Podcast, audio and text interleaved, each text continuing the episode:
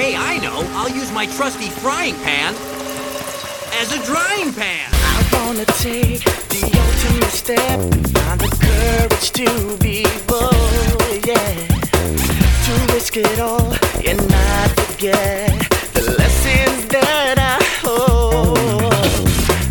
I wanna go where no one's been, far beyond the crowd, to learn the way to take command, use the power that's in my head. We are living in a Pokemon world. I wanna be the greatest master of them all. We are living in a Pokemon world.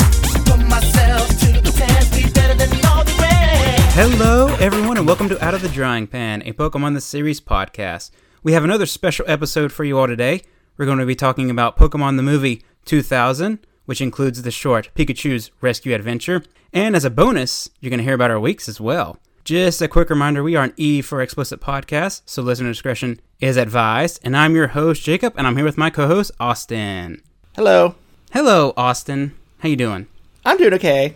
Good. Speaking of okay, our other co-host is here, and her name is Alex. What's up, Alex? Not a whole lot. I am excited. This is a movie episode.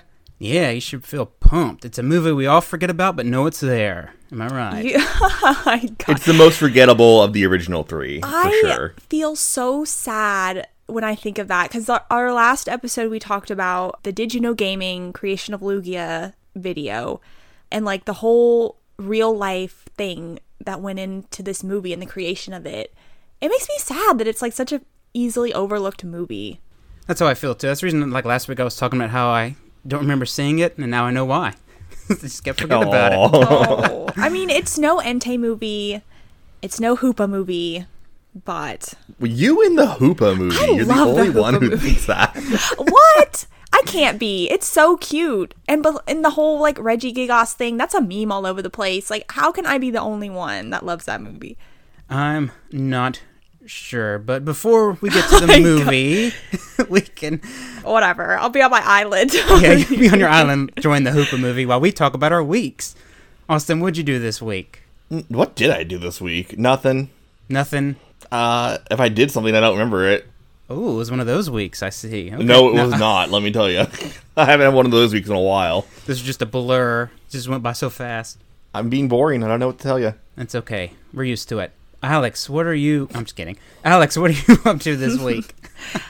Well, Austin, you have to make your own fun, okay? And I know we talked about this, because, like, you could literally lie and tell us anything, and we'd believe you. But I'm trying to think, what did I do? Aside from, like, watching some T V, working... We did go see a movie yesterday in theaters. That was fun. Was it Hoopa? Was it the Hoopa it movie? It was back? not...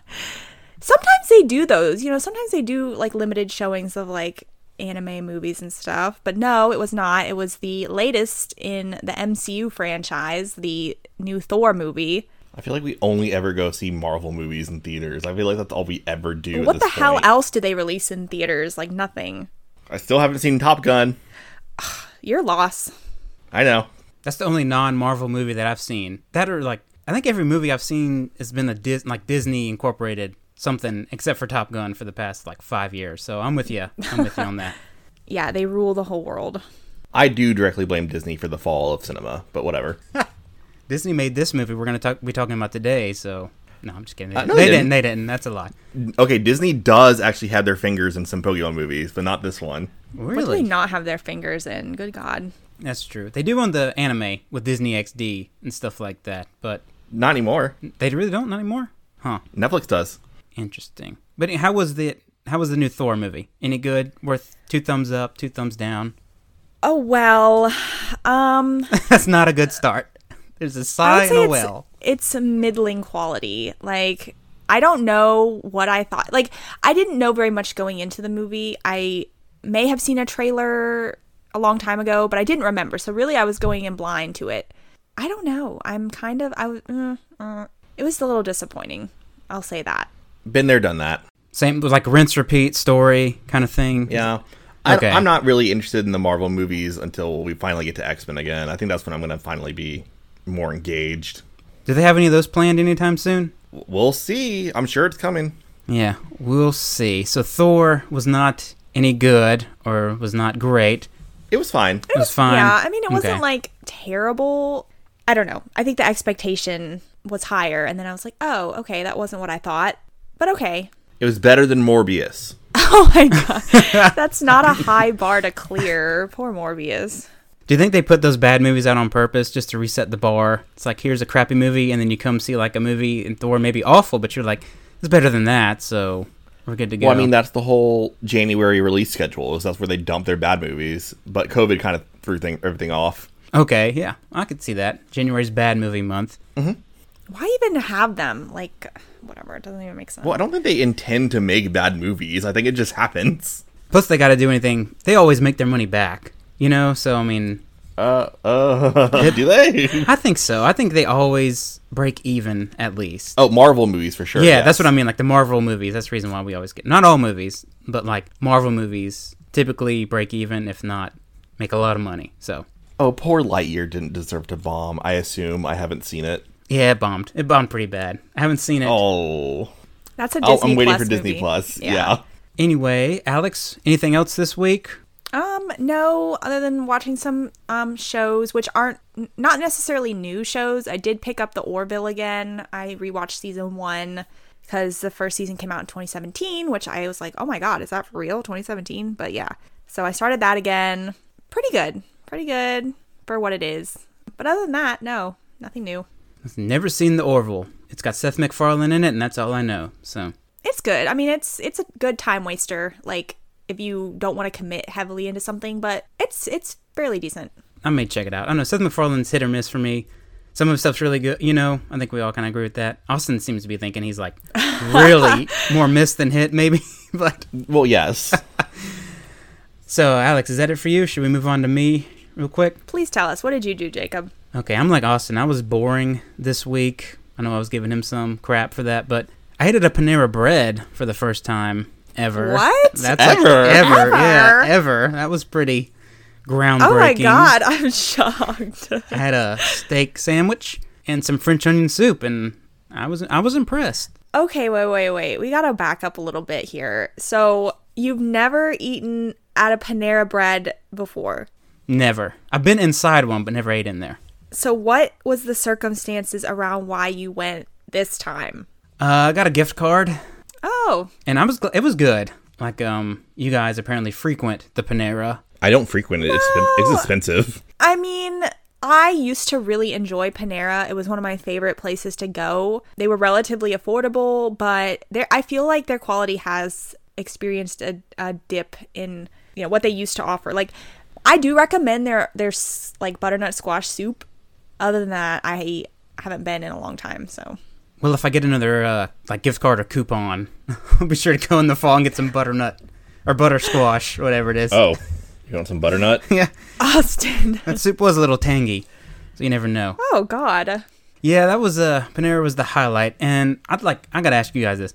So this past week, I know these episodes come out later than we record them and all that stuff, but this past week was the fourth. So people mm-hmm. around us sh- shoot off fireworks. I give you a Sunday night, which is when people ha- celebrated because they didn't have to go to work the next day. Monday night, the actual fourth, I understand, too, even though uh, people have to go to work. It may be disturbing. But the, a week later, or Sunday, when we're recording this, and you're still shooting off fireworks for the past five days in a row, I think it... Oh, go ahead, Austin. You want to say something? I cannot stand these fucking fireworks at three in the morning on a fucking week work night, d- disturbing the dogs... upsetting people, like people who are sensitive to fireworks. It's, ah, shut up. Okay, so I'm not the only one experiencing this problem. I'm...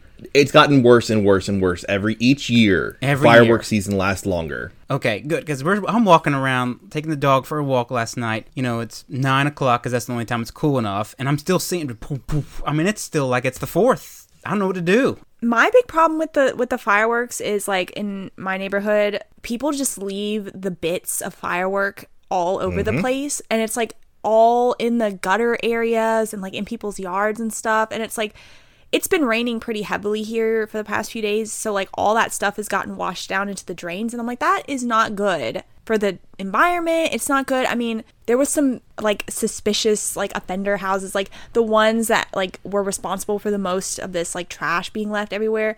We were going for walks and it's just like everywhere, and they don't clean it up. I'm like, you should be out there with a goddamn broom sweeping that shit up. Like, you know, animals could choke on that stuff. It, it's just awful. It's really awful. I'm like, I don't mind if you do it in moderation, but like clean up after yourselves.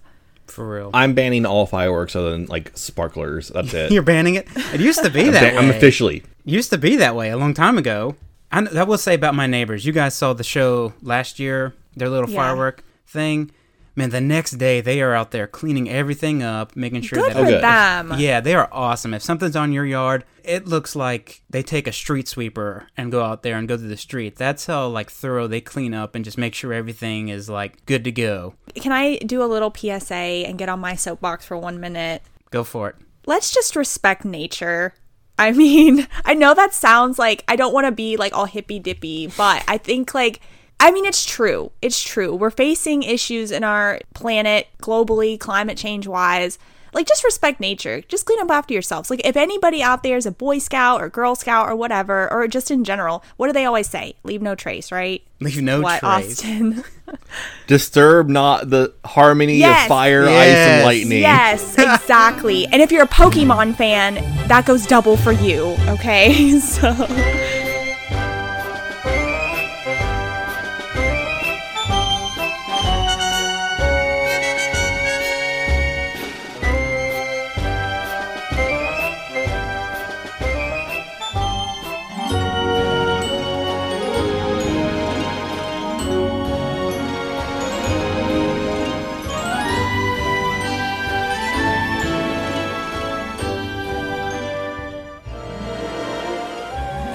that to wrap up my week, because that's a great transition. Thank you, Austin. The movie we have this week, I guess like movie and a short.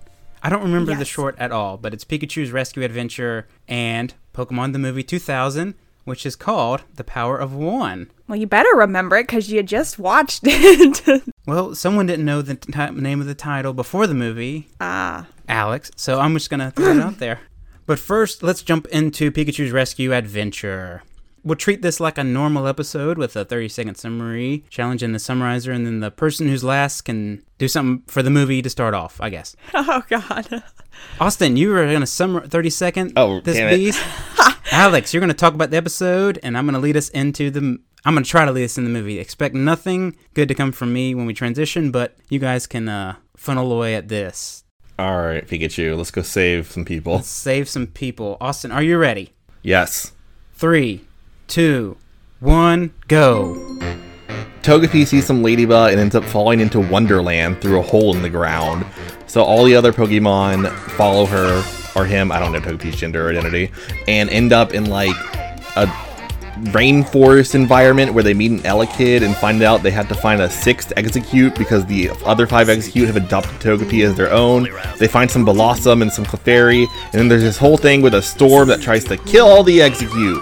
But they find the other Exeggcute through Chansey and return home, Time. safe and sound. Wow, good. Very well done. Okay, quick question. Was this shown in theaters? Right, this was, for sure. That, yeah, that's why we're watching it. Okay. I feel so bad I don't remember this movie. I always get this movie and, like, the first one mixed up because this is the movie where they gave out the promotional Mew cards, right? Yes. Yes. Okay. I somehow misremember that in my mind, and I'm always thinking that card came with the first movie because Mew featured prominently in that movie, but no. Actually, this card does make an appearance in the movie, which I'm sure we will talk about, but let's save it. Let's talk about Pikachu's Fantastic Voyage, a k a. Pikachu's Rescue Adventure. Into what? Togepi's body? Yeah. That'd be a good short. That would Ew, be. Ew, wouldn't? Oh, gross. It's a play on words. Do you want to, like, journey inside a Togepi and see what kind of hellish nightmare that would entail? I'm... Yes, I I really do. What if it's hollow on the inside? Like, you just see, like, the head and the inside the egg is just nothing there. It's a pit of evil. It's a pit of Isn't evil. Togepi, like, filled with happiness or some shit? um, not in my world. That's its secret. Ew. Anyway, this is too Togepi-centric already for me, so unfortunately we have to talk about this, but... So this is a short without the twerps, right? We see them like very briefly at the beginning. They're like a bunch of shadows, and I guess they're like taking a nap or something under a tree, and the Pokemon take this opportunity to wander off into this adventure, and they have no idea well, this is happening. So Togepi once again gets into mischief. Like Austin says, it starts chasing after a swarm of like giant ladybaw, which is scary enough as it is. It falls into the hole and all the Pokemon go after it. And they're calling out to it down this hole. I can't remember exactly what happens. I think he smashes into Meowth on his way down the hole. Oh, right, right. Yeah, they yeah. get drugged down in there. Or fall right. down in there. Tumble roll down. Meowth is on his way to like a summer camp or something. I have no idea. But both Togepi and Meowth end up in the hole. Or the Pokemon and Pikachu calling after it. Here comes Psyduck, and klutzy Psyduck ends up smashing into all of them, and they all fall down the hole. This is where we go into the Alice in Wonderland um, area, like Austin mentioned, and we meet Elekid for the first time ever. Did you guys have any thoughts on Elekid? Elekid just makes me think of child home, childhood accidents, including outlets. Like, it just weirds me out. Yeah. Yeah. It looks like you need to plug it in. I can't believe they made Elekid's design like that, so some child's going to take an Elekid toy and zap themselves. Sounds like a TikTok challenge. Plug it in. The Elekid challenge. Yeah. God, you you know today that would be the oh, case. Yeah. Yeah, there'd be so many more issues with Pokemon if it started today. I mean, I guess there's always a case for Darwinism, but we're not going to go there today. Elekid's cute. He has a good voice. I like him. He's cute. It's weird for me, like, looking back, and I know we talk about this all the time, but we're so used to them. I mean, they've been around for so long. It's just hard for me to, like, remember, like, oh my god, they were new at this one time, and, like, imagine the thrill. People were like, oh my god, a new Pokemon. Like, they've just been so ingrained in, like, all the media, like, for twenty-five years, so it's hard to get excited about seeing it, I guess. But anyway, I'm imagining people being like, wow, when it first appeared. Oh yeah, there was a time, for sure, when people were like, it's still going. You know, this isn't the end. Oh my more. god, here we are all this time later. Oh my fucking god, look at that owl. It has red eyes. It's got one leg. Oh god. I mean, this was like, the, aside from the one hundred fifty original, or one fifty-one, these are the first like new Pokemon we got, so I imagine it's quite thrilling. I guess, I, you know what, maybe I'm being a little bit unfair, because I think I did talk about this a couple weeks back, being excited for the new Scarlet and Violet Pokemon, so there still is an element of that. But we're not, you know, ten anymore either, so it's a little different. I digress. So they meet Elekid. They end up finding um, Togepi living in a nest of Exeggcute, which they don't take very kindly to the Twerpmon trying to rescue it out of the nest, because apparently Exeggcute have teeth and they can bite. I don't like that they have teeth. Yeah, that's weird. Egg having teeth, it just, it's a gross picture. That's a real gross picture. This whole thing was weird. Like, they, they're traveling through this, like, giant tree area um, to get to where Togepi is, because I don't know how it ended up in a nest, but there's some weird Pokemon that live here. Like, how does a Voltorb live in a tree? And, like, there was a Slowpoke, and, like, I didn't understand that. This It's supposed to be, like, a safe haven, I guess, because it's, like, underneath the earth. Where we're Is at it? Now. There's like a sky. There's a sky. It and makes like... no sense, but they, they like go to the depths of the earth. They're inside, like, near the core, but there's, like, that tunnel sky. Was, like, two miles long, yeah. And then it just deposits them in this mystical landscape. That's really not that interesting. Really yeah, but how does it work? I mean, Jacob's right. He raises a good point. Like, how does it work? They're underground, but they're not. They're, like, in a forest, and there's, like, a sky and a waterfall and, like, all kinds of stuff. This is, like, Journey to the Center of the Earth Pokemon Edition. This is what yeah. it's like there. Maybe they took some inspo from that. It's, like, a, it's the world within the world kind of thing. Yeah, weird. I kind of imagine they were just on, like, the other side of the island, like an untouched area. So they went through a Mario warp pipe and, like, ended up on the other side. It, it's a U-shaped pipe is what it is. What is with us in Pikachu shorts and warp pipes? Okay. Did we talk about this before? I don't know. Charizard got his head stuck in a warp oh, pipe. Oh, that's right. Well, maybe they need to stop, like, you know, channeling Mario all the time. I don't know. Anyway, we also get some other new Pokemon. Uh, Blossom, we see Blossom for the first time ever. And then this choreographed, like, Mamba Line dance thing starts happening, which is kind of weird. But I guess we have to fill time. So they go into another tree hole, and that's where we see a cult of Clefairy dancing around. And these evil Clefairy do metronome and blast the Pokemon to bits.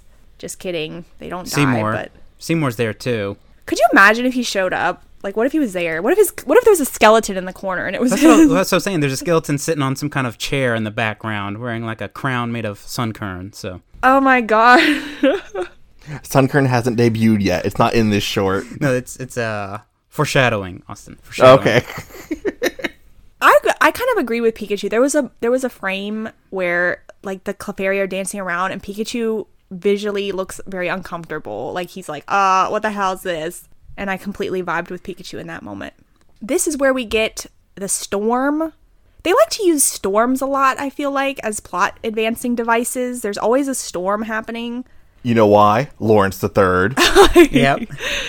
But there's always storms. Like, even in the main series, like, if they want a conflict or something to, like, oh my god, we gotta rescue somebody. Like, there's always a storm, and it blows in just as quickly as it leaves. And it's always a dangerous situation. I'm kind of getting tired of it. I get that it's summer and they're in, like, you know, middle of the fucking Pacific Ocean, presumably. So, like, you know, there's storms. I guess, but it happens a lot. It, because Lawrence the Third. Okay, fine, with his floating weather machine. It's sure. Planning ahead. There you go. I'll stop being so critical. This is a children's show. No, no, you should be critical because they really are like, we need a conflict. Storm. Storm. Let's be a little bit more creative, maybe. That's all I'm asking. Okay, so all the Exeggcute nests are in danger, which I have several questions about the nests. Who's building the nests? Are a bunch of Exeggcute climbing up into the trees and, like, laying eggs in a nest? Like, what? I have problems with it. What does it look like giving birth to those things? Ew. Is it like a, are they chained together from the start, or is it like they mold together... And the nest. Isn't the mythology that their heads fall off and become Exeggcute? Is that the case? I, I thought so. Well, in the game, you hatch an egg, so a bunch of eggs hatch out of an egg. Okay, I love that. Let's keep it that way. That's funny. Technically, they're seeds, but whatever. So the seeds hatch out of an egg. That's even worse somehow. So yeah, I have several questions still remaining about the nests, and these nests are not very well secured. They're ba- basically abandoned. They're just... in this tree, so the storm blows in, and they're all in danger of flying away and getting destroyed. So all the Pokemon who live in the rainforest have to band together and keep them from flying away. They're successful. It's kind of cute. We get some, like, teamwork aesthetic, and, like, all the Pokemon form a daisy chain, and they're, like, holding on to each other. And then here comes Snorlax, which was so adorable. You know how I feel about Snorlax. He's the M V P of this episode, for sure. Wait a minute. You gotta save it to the end. He's so adorable. This is not our Snorlax, just to clarify. This is a wild Snorlax who lives in a tree, even though he weighs like five hundred tons. Well, this is Pokemon, who probably weighs like three hundred pounds. Yeah. Oh, that's right. Didn't we look up how much the Snorlax weighed? It's not as much as you think it is. Um, I gotta look. Hold on. This Snorlax, too, is able to control his eating habits. There's a lot of food left for the other Pokemon here. This one's not eating entire entire islands worth of food. Uh, the Exeggcute are his um, food supply, and so he's oh, gathering no. them into the nest, oh. saving them for later. Oh, so you think he's only saving them to eat them later, and so like they sacrifice them to keep the Snorlax fed, so he doesn't eat all their food. Okay. Uh, yeah, let's go with that. Okay. Yes. So, just a side note: Snorlax weighs one thousand fourteen pounds. Oh. So he actually does weigh quite a lot. More than an Onyx, okay. Anyway, so Snorlax is the M V P. He comes through. He saves everyone. Although he does have a moment of weakness where he gets distracted by some flying apples that, like, fly by due to the storm. Um, but he pulls himself together and ends up saving everyone. Pikachu and Elekid have a team-up moment, which was kind of cool. They, like, go to the top of the tree, and, like, they're trying to attack the lightning bolts with their own lightning bolts, which... Yeah, they're, like, fighting the storm. You think it would do more harm than good with all the yeah. spor- sporadic electricity flying all over the place. I don't know. I've tried that before, and it didn't work, so...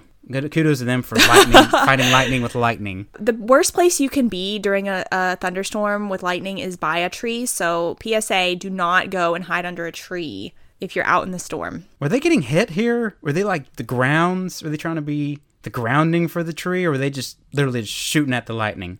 I think they were trying to like deflect the lightning, but I don't think that's actually like what happens in real life. I don't think you can fight lightning with lightning, so. If there was some Magnemite living in this tree, they should have helped. Like they could have been like this yeah. rancher Magnemite. That's true. What, the fuck? They... what were they doing? They weren't anywhere. We saw them for like one minute and they were gone. They had to go farm. They got the whistle. They heard the whistle and had to go somewhere. Then the storm moves out as quickly as it came. Then we see a Dragonair flying by. And correct me if I'm wrong, but I can't Dragonair control the weather? Yes. So was it this Dragonair's fault that this was happening? I choose to believe the storm stopped because of Dragonair. Oh. But it also okay. could have started the storm, potentially. Do you think it has like some savior complex where it starts tragedies and then comes in and solves them? Make itself feel better? Maybe this Dragonair is the reason why there's storms every fucking five minutes. It just flies It's a menace. Around. Yeah, I don't know. I kind of... Here's Austin with, like, the optimistic outlook on it. And I'm over here like, this sadistic Dragonair was watching all these poor Pokemon fight for their lives. Oh, boy. Okay. Chansey comes up with the missing Exeggcute, which I don't understand where it came from in the first place. Why does Chansey have it? I don't know. It's convenient, but... Did Chansey find the missing Exeggcute, or did Chansey steal the missing Exeggcute in the first place? Hmm... questions. And then it bit her from the inside. Ew. Oh, writing a dark layer onto this short here. It's not the best short. It's not very exciting. Eh, it's, it's okay. It could be worse.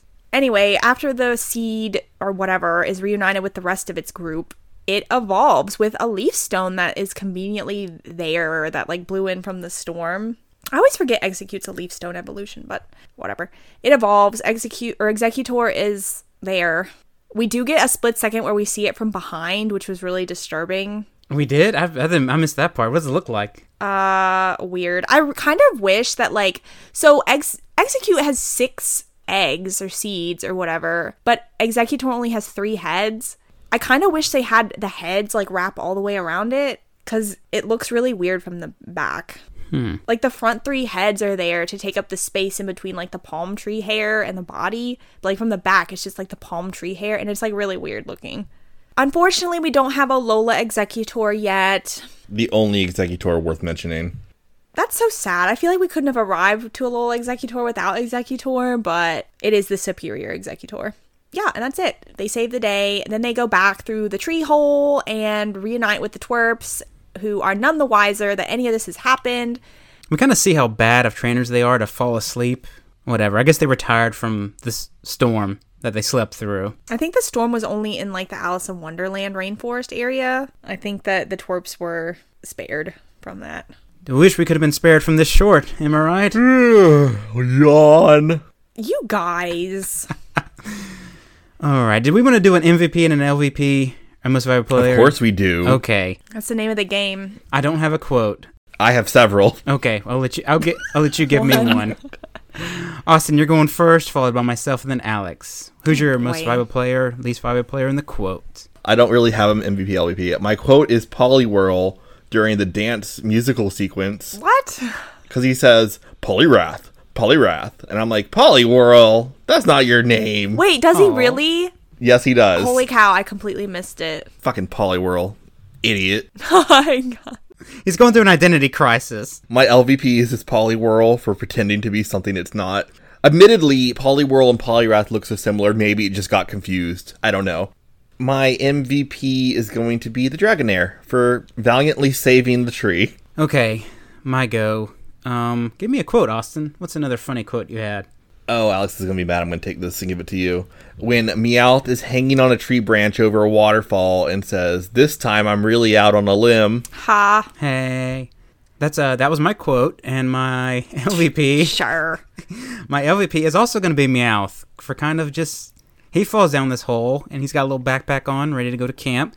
And he gets hung up on a branch and kind of just sits there the whole episode to the very end. So kind of sucks to just be hanging around like that the whole time. And then my M V P, I'm going to toss it to the man Snorlax. God damn it, Jacob. God hey, damn it. Hey, I gave you a warning that that was going to be my M V P. No, you know that Snorlax is my baby. Oh, I'm so betrayed. He's my M V P for... I mean, if it weren't for him, the storm would have killed a lot of Pokemon. So good for you, Snorlax, for holding it down and being the anchor to the chain. I'll never forgive you for this. That's okay. I'll have to be creative. M V P, um... I'm going to give it to Pikachu. Why not? It's his adventure. Plus, he was very brave when he went up to that top of the tree to try to, like, fight off the lightning bolts with his own thunder attacks. So, good for him. L V P, I'm going to give it to that one Gyarados that kept trying to eat Meowth while he was hanging on that branch, because it doesn't seem like there's much sport in that. So let's see, quote. I only wrote down one quote, and it was from Meowth at the end, and he basically is like, I never want to go to camp ever again. Because I don't think he ever really made it to camp, so I'm kind of wondering what the whole, like, situation with that was, but I feel bad for him. He was just minding his own business for once. All right. Well, I guess now's the time we can move on from the appetizer to the main course. Pokemon the Movie two thousand, The Power of One. The movie, as we stated before, we all forget about.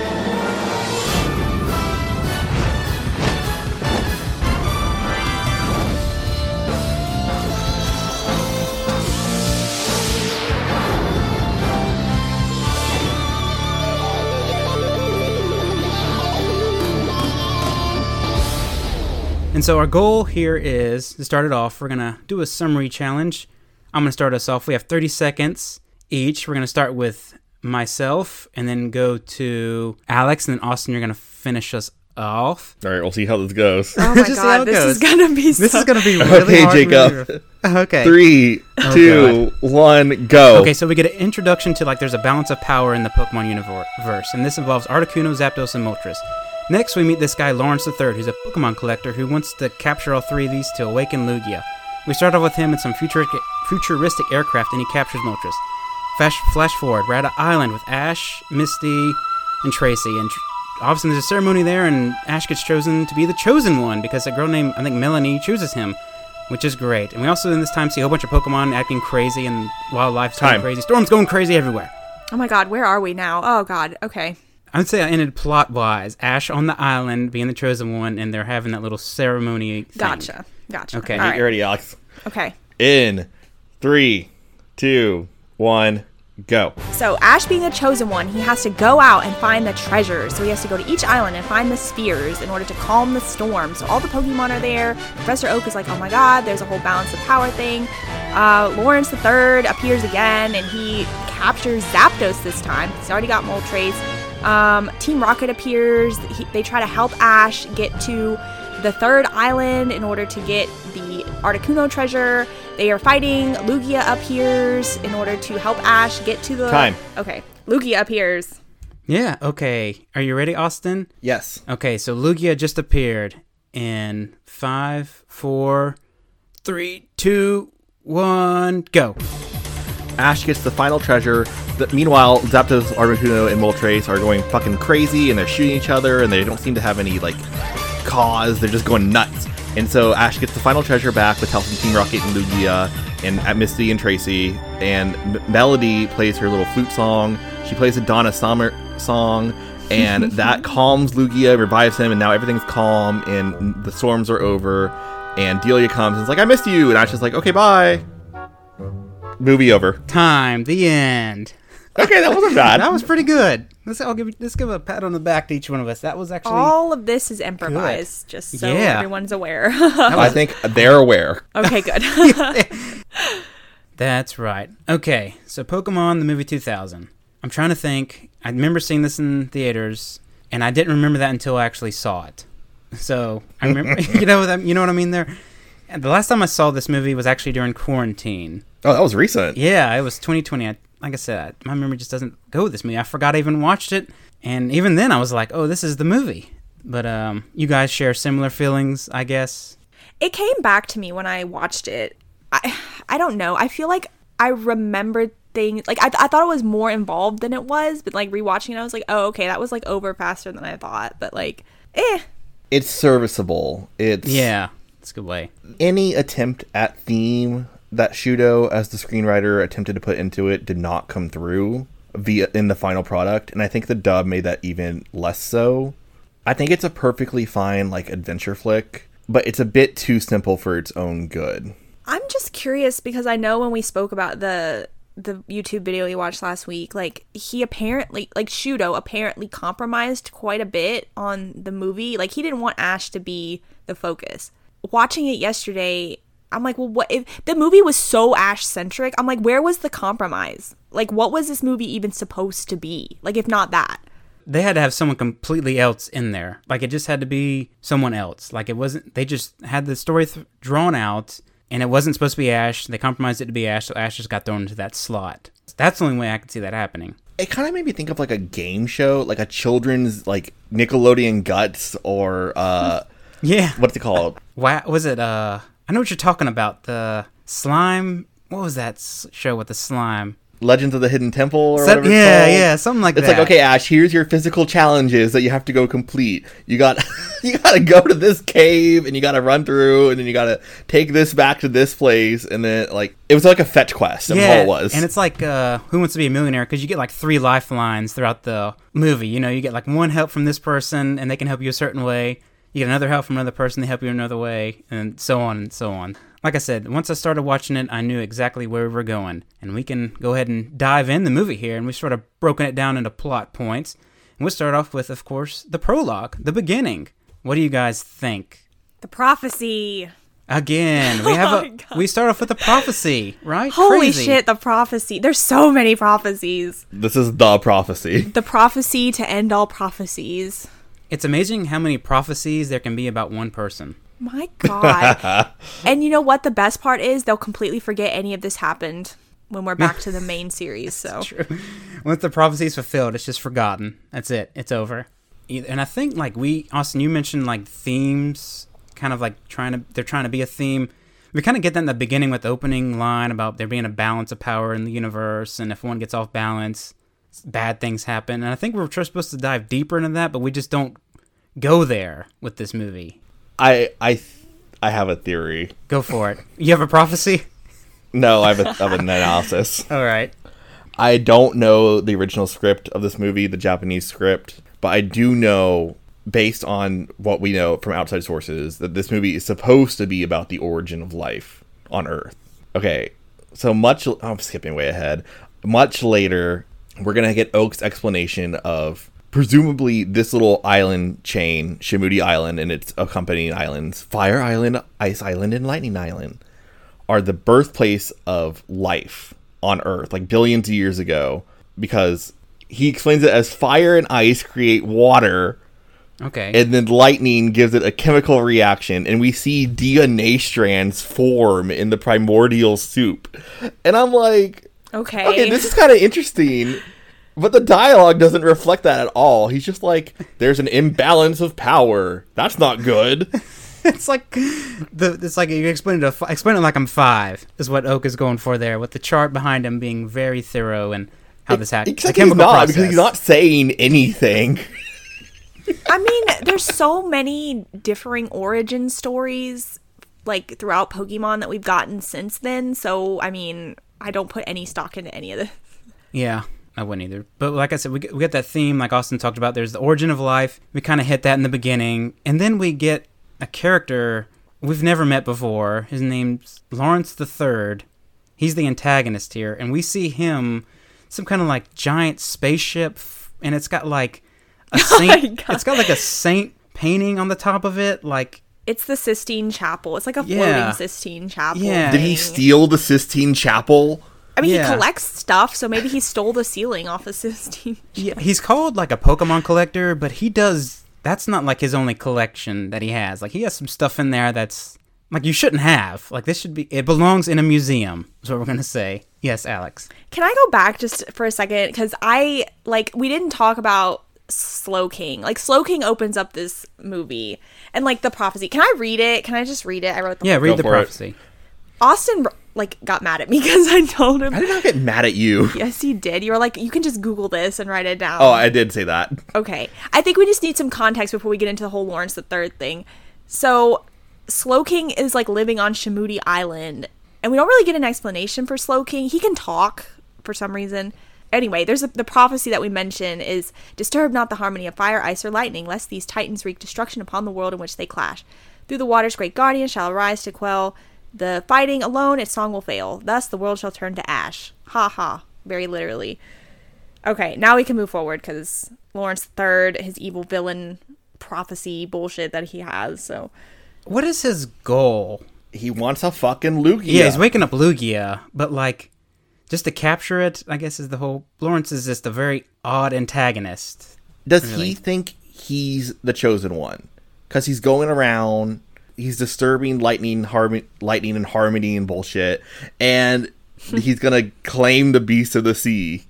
That's what I'm. Which is Lugia. Yeah. Is that what's going on? I don't know if he thinks he's the chosen one. I think he's just a very entitled person who just wants. Like, when he has them, what is his, like, ultimate goal for having them? Is he going to keep them in, like, those restraints? Or, like, is he going to open up, like, a zoo? I mean, like, what is his ultimate end goal? He's going to hoard them to himself. Weird. Okay. Whatever. He's not a very fleshed out character. Nah, he's kind of just thrown in there. He's a critique of the collector's mindset and the Pokemon fandom. Whoa, whoa, whoa, whoa. He's a critique of Logan Paul having the, the card on his display. Okay, you know, he does mention that his obsession started with the Mew card. So the, the same collectible Mew card that was given away as a promo for this movie, he also has that card. And that is what sparked his, like, intense desire to, like, have Articuno, Moltres, and Zapdos for some reason. Oh my god, so this whole movie was made just to throw shade at the the fandom? Yeah. Oh wow, alright. That, exp- that puts it, uh, sheds a new light on this movie here.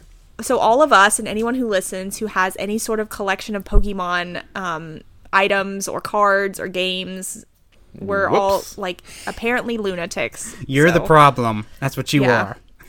Consumerism is bad. I mean, it kind of is, but... Especially when you steal it, like Lawrence is, right? Well, yeah. yes, do not... Okay, do not steal Titan birds from their natural environment that they've been on since the dawn of life or whatever. Yeah, Lawrence has a spa- has that spaceship, but he also, like... Okay, so Lawrence, we start off, like I said, he's a weird character. He does manage to capture Moltres right off the bat, though, very easily, with... I don't even know what technology this is. It's like... Floating electric rings? Yeah, floating electric rings that wrap around Pokemon and then or have some kind of like radar on them because they're able to go back to the ship and in this one specific spot. It's it's a lot going on with this guy. Um, can we talk about his like supercomputer, like Girl Friday A I thing that he has going on in his ship? Because like, okay, whatever. I mean, it basically like he's playing like chess. He's like got this like digital chessboard or whatever. And it's got, like, the pieces of, like, Articuno, Zapdos, and Moltres on it. And, like, his ship. And, like, when he gets closer to it, it, like, moves the ship to the piece that represents the bird. And then, like, the A I talks to him and, like, tells him all the information that he needs to know. It's so weird. I'm like, okay. Is he just richer than God and just has all these resources and is like, I'm gonna make a giant spaceship thingy? I don't know. And how is, like, the police, like, does this not show up on, like... Is there an air force in Pokemon? Like, do they not see this giant, like, space thing, like, flying around? Like, I'm sorry, you've, enter- you've entered an unauthorized area. Like, lower your spacecraft. Like... You just answered your own question, Alex. The government's in on it. Okay. Well, you know what? Oh, honestly, I have some things to say about this after the fact because I was upset towards the end of the movie because Lawrence the Third doesn't seem to face any consequences for what he's done, and then he just completely... like fucks off and we don't see him again, so I'll save that. But basically, yeah, the fact that he's even even able to track these Pokemon and know their exact location at all times is incredible. I mean, Professor Oak announces their location on fucking television at one point. Isn't this a known thing? I mean, like, it has to be. I guess everyone knows where everything is all the time. It doesn't seem like a secret, but okay. Yeah, there's more to that later on for sure about like what is really going on with these Pokemon. Why are they here? Could have this could have this been prevented? Anyway, this this uh, Moltres, Articuno, and Zapdos are not the only Moltres, Articuno, and Zapdos there are in the world. No, they are not. And I know we're in a different time period, and like back then, there was some sort of like mystique to like legendary Pokemon. Now they're a dime a dozen. So I'm like, okay, they're not the only ones in the world. Maybe I'm just that's my own outlook on it, but they don't seem special. I choose to believe these are a special oh. Articuno, Zapdos. Whatever the other one is, Moltres, like they're like totems or something, like totem Pokemon from the Alola region or something like that. Uh-oh. I think they're just the O G. These are the original ones, the progenitors of the yeah. others. Okay, that's a good idea. Yeah, they're the original of each three. I retract my previous statement. So these are like the only special ones out there, and the others sure. are just yeah copycats. Birds. They're copycats, and they're not as strong because they're dupes. I guess we'll call them that. They're assholes. Yeah. Somebody used a Game Shark to duplicate, and the other ones are just the duplications. Yeah. What are birds but just rats with wings? Am I right? Right. They're dinosaurs. They're dinosaurs. All right. I guess, does that summarize the first part? Does anyone have anything they want to say before we move on? Or, okay, let's move on here. The second thing we brought up was, was Austin just had to throw this in there, was the Pokemon World theme song. Oh, boy. So you want to be a master of... Pokemon. Thank you. I'm sorry. I had an itch in my eye. An itch for Pokemon. Mm-hmm. Go for it, Austin. Lay it out. I just thought it was cute. I like how I like the traditions of this series. I like them having a theme song done by a late nineties girl group and a late nineties boy group. Oh, my God. Okay, so can I just... Little side note. Our plan is to eventually have an episode that focuses entirely on... the music of this episode, right? Jacob, do you agree with that? Do you want to do that? We can do that. I'll dive. I'll dive. We can do an that. album review. Can we just do? There's like, a lot going on. Let's just do the rabbit hole. Let's go for it. What now? Because there's too much. There's too no, much. No, not we now. Do- okay. Like later. Yeah, we we're gonna do a a deeper exploration into the music of this movie and the soundtrack and how it came to be, because there's some big name people who do music for this, like Weird Al and Donna Summer, and so we're gonna talk about that, but. I think it deserves its own episode. All right, it's a lot. Okay, we just see a, like a quick lineup of the twerps send out all their Pokemon on the boat that they are on, question mark, because they're being ferried around the Orange Islands by a boat captain woman. Carol. Carol. Carol, is that? No, Maren. No, her name's Carol. Carol was Melody's sister. Am I wrong? Oh, yes. Okay, you're right. I'm wrong. Don't listen to me. I called her Maren in my notes. They're so. unimportant. They're just, like, on a boat with Maren, you know, as they do. Marinating. Marinating in the sun. We get to see Old Man Scyther for two seconds. Yay. Mm-hmm, that's his big appearance. The best Pokemon. I'm a huge best. fan of him from now. I'm just a huge fan. He won me good. over. Good. Good. But... That's it. It was yeah, cute. It's just, you see all the Pokemon and there's good music. Well, you see the Pokemon for, like, two seconds... And then they go right back into the Pokeball because guess what happens? Another storm comes. Storm. A storm. Fucking storms, I swear to God. Yeah, and this movie's full of them. All sorts of storms, too. Different types, precipitation. This whole movie, yeah, you're right. This whole movie is just a giant storm. Basically. It's like uh, The Day After Tomorrow, kind of, is going on. Yeah. Yeah, at one point I wrote this is like the disaster movie of Pokemon. Yeah, like of two thousand twelve. It should have been Pokemon the Movie two thousand twelve. Now we get into some interactions on Shamouti Island, right? Shamouti. Shamouti. What does that mean? A Shamouti orange. Is that what that is? I Googled it. What is a Shamouti orange? I don't know. An orange? Okay. Um, never heard of it. Listen, there's only so many oranges to name islands off of. The Jaffa orange? Jaffa, Jaffa?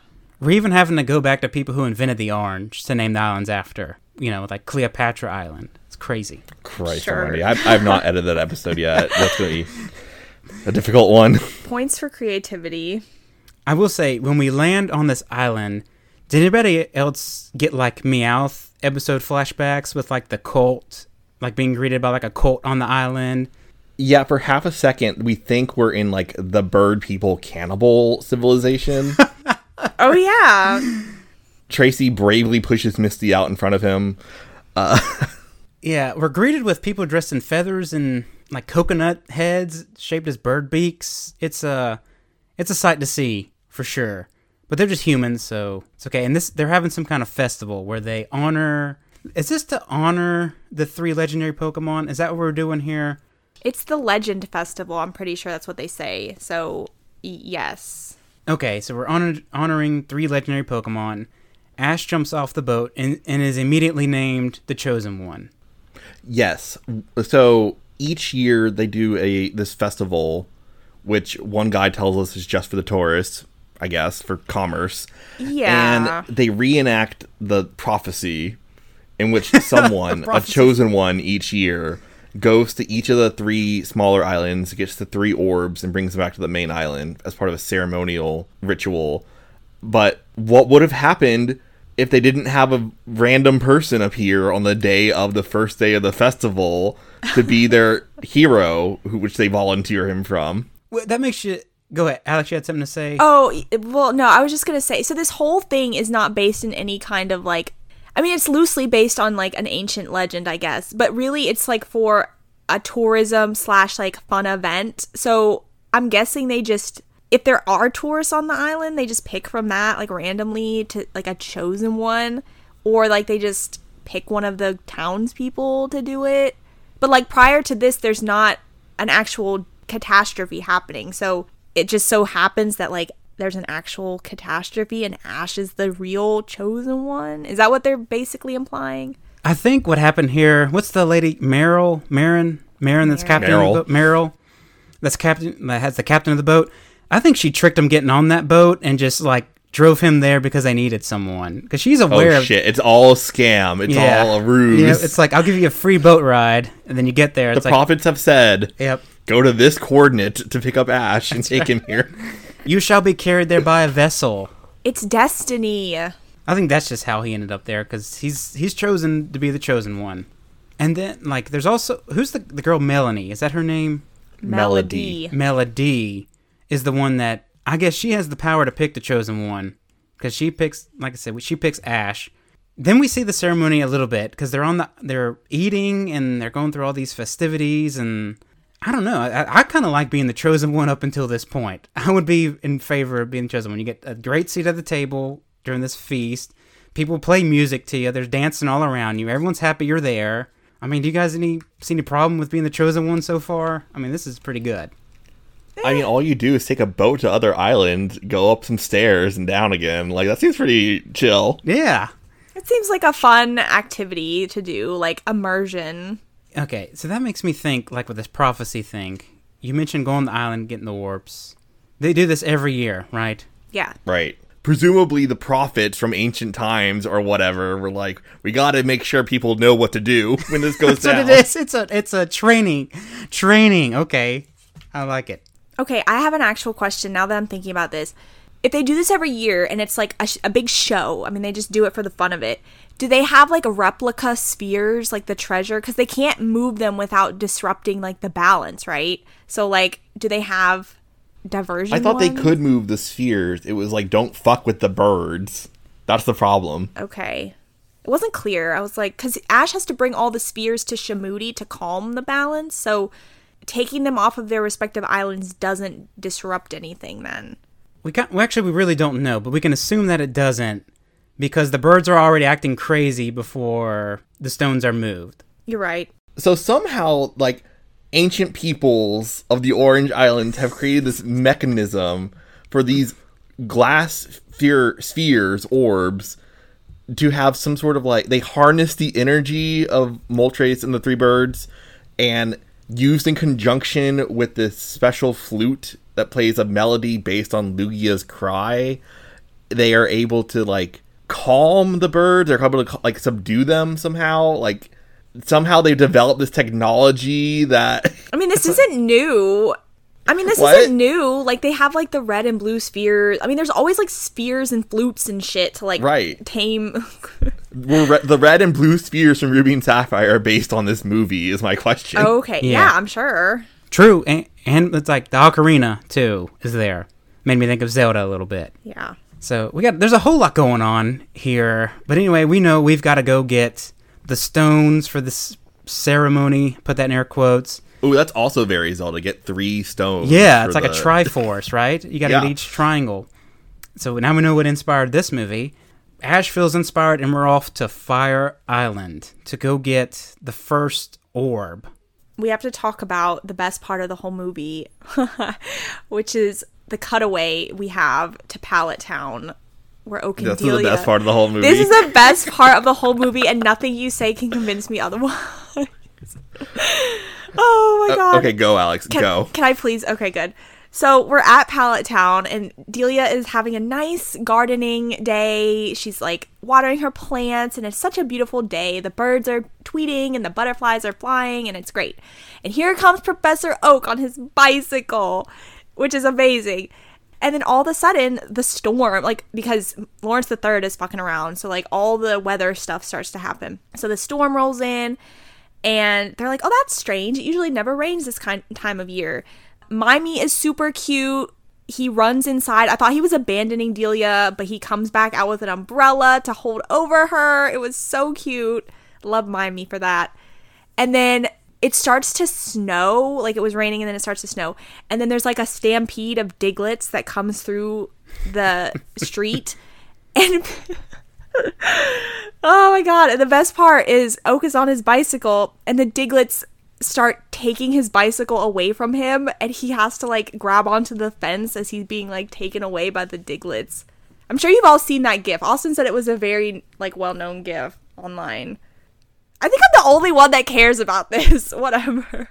Uh, so what is it about this sequence that you adore so much? It's so stupid. I don't know. The whole, like, Oak is like, ah! He's, like, screaming, and the Diglets are carrying him away. And then, like... he lands on a fence. He's pretty quick on his feet. And then he, like, grabs the fence. Yeah, and so I'm just an easily amused person. I think the whole, like, animation of the bicycle getting carted off by the Diglets is hilarious. So you like the slapstick of it all. Yes. Yeah, the slapped your leg, laughed a little bit. They stole so his bike. Delia, Delia and Oak are in a in a sitcom in, set in Pallet Town. Yes. All this is going on.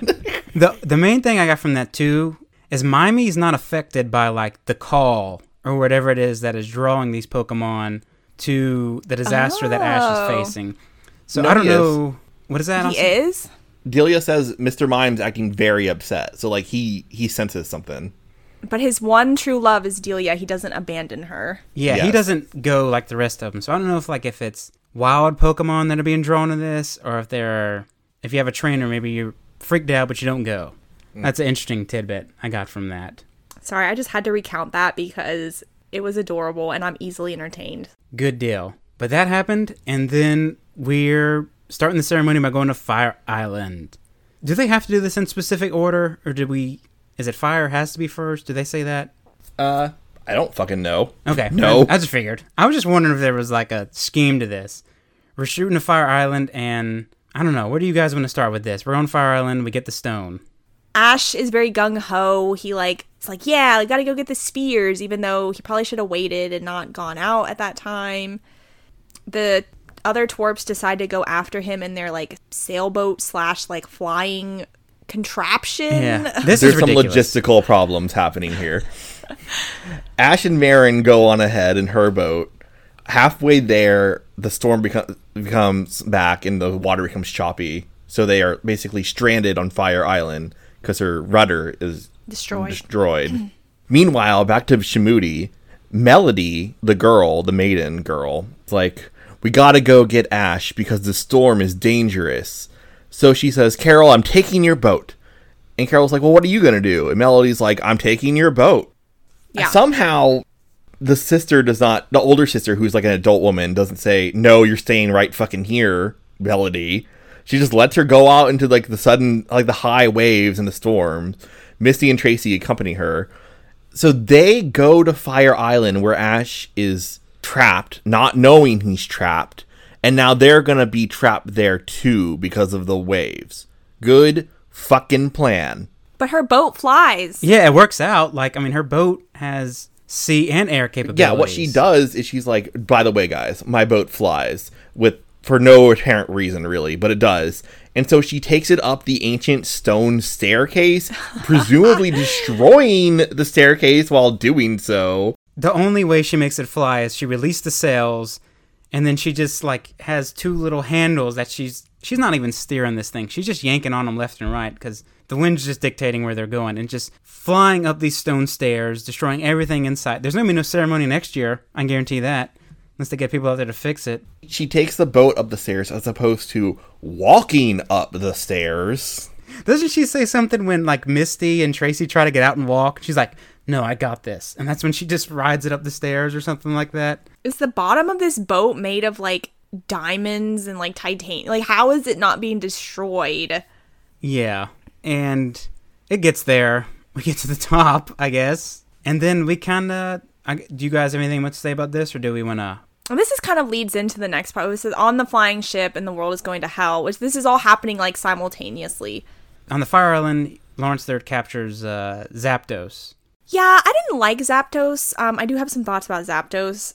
Zapdos, okay, Team Rocket shows up because they stowed away on the boat. That's how they're there. As they do. Yeah, as they do. Zapdos shows up because Zapdos is being a little butthole, and Pikachu is trying to communicate with it with, like, electrical shocks. And Meowth is somehow able to, like, understand w- what they're saying via electric shock communication. Whatever. And Zapdos is basically like, yeah, now that Moltres is gone, I'm the king of Fire Island. Fuck all y'all. And then I'm like, Zapdos, you're, like, horrible. He's, like, e- easily my least favorite of them because he's, like, an opportunistic little butthole who's like, I'm going to, like, take over the island. And now I have my island and this island. I want to know what Articuno is doing. That he's like, I'll just let Zapdos go get that one. I don't really care. Oh, my God. Articuno. Okay, I have some thoughts about Articuno later. Poor little thing. I, I, d- I do see just design-wise how Zapdos would be the most aggressive.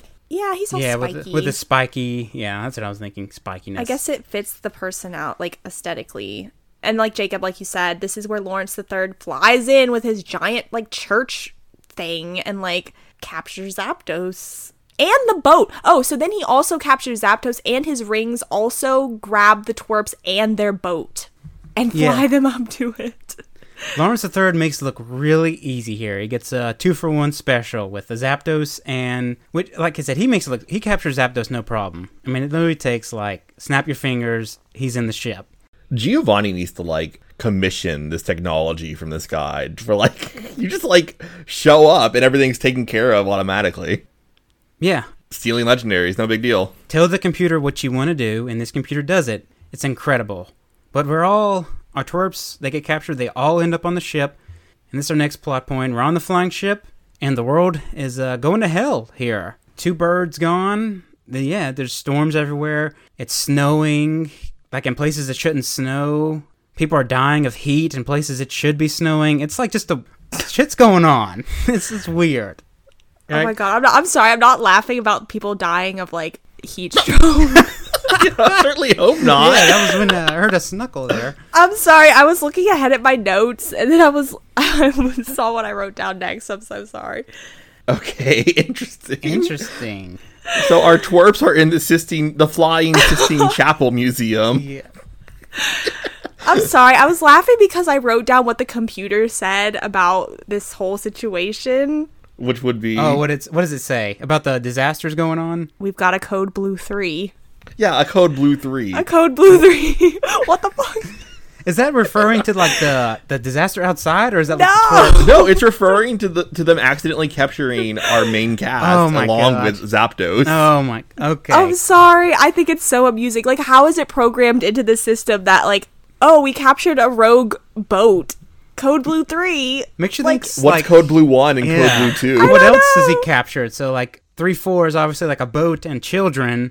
Like yeah, what's garbage. Like one, what's a one, two garbage and like, like I don't know. Regular animals. Like, I don't know. I'm so confused by this whole thing. You got some thing. water in there. That's why I was laughing. I'm so sorry. Not because people are dying. Uh, that's great. And the result of that three four is our twerps, like, they're in the Sistine Chapel flying around. And I guess they see Moltres and they're like, hey, we got to, along with Team Rocket, they're like, hey, we got to break these birds out. I guess they're just breaking them out because they see that he captured them and they want them to be free. I don't think they know that, like, the disasters are outside or because of this. So their initial is like, we just got to rescue these Pokemon.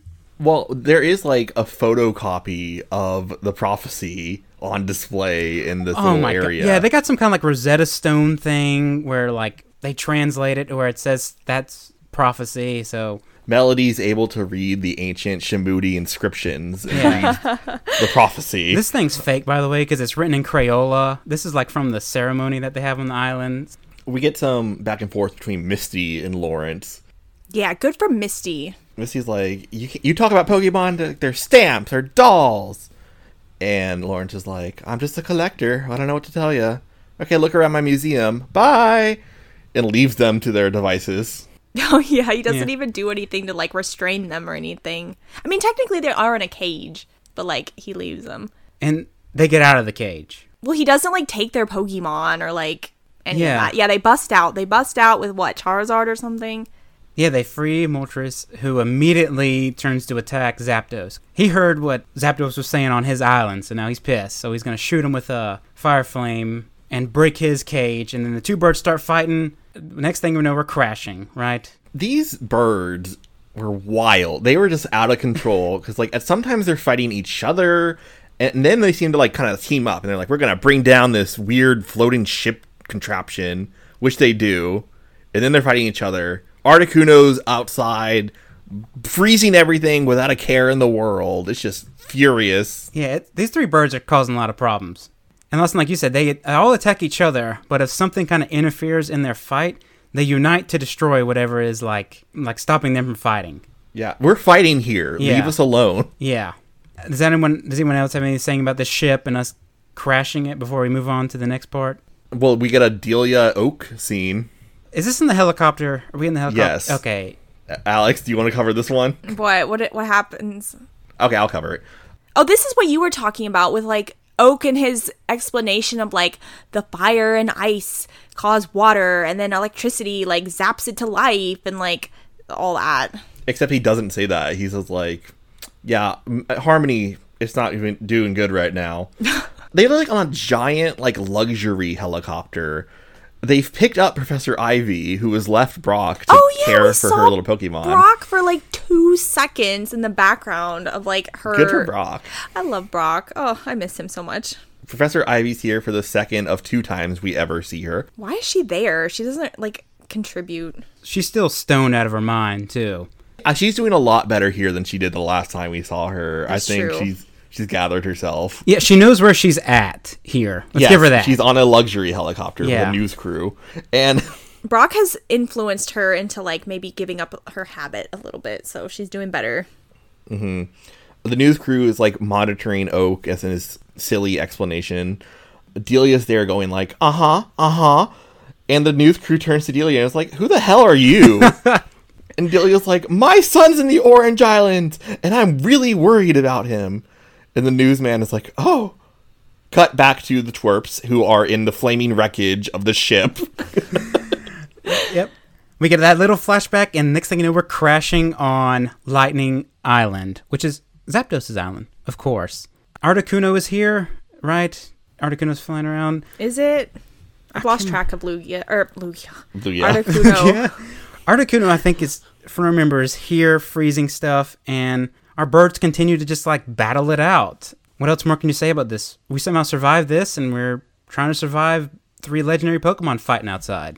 Yeah, we're on Lightning Island for approximately thirty seconds, and part of the ship destroys the shrine, the lightning orb shrine. Yeah. It, like, crashes on it, but conveniently, the lightning orb flies through the air and lands right in front of Ash, and lands softly in the snow. So now Ash has two of the spheres. Good for him. Yeah, and this is where, so we have two of the orbs or whatever they're called, and we're going, we're now we're trying to get to the place where you put them in to balance everything. Thankfully, Lugia escorts them there. Yeah, he, he this is where he shows up because he saves them with a whirlpool so they don't like crash. It's like, like crashing. He like picks them up with a whirlpool. We get introduced to him through like some stock whale sound effects. That's how we know he's coming. Some stock sound whale sound effects that really like Donna Summer. Yeah. We see blips of him a little bit. He's fighting the birds. Lugia escorts them to Shamu- Shamouti Island. I don't know if I can say that. Shamouti Island. And this is where we, we have two orbs in place. And this is where Slowking gives us a little exposition on why this is happening. We get the prophecy reread here. Right? That's basically it. Thank God we got the prophecy yet again. Yeah, that's all that really happens here. Well, they make the connection that the prophecy is an actual literal reference to Ash's name. The world will turn to ash, not like, oh, everything will be destroyed and like ashes that are going to be everywhere. No, the world will turn to you, Ash, because you're the only one who can solve the problem. And Misty helpfully points this out. Slow King, uh, Slow King, missed that there. Snow Cone. Yeah, Snow Cone explains this to us. That, that should be a funny name for him.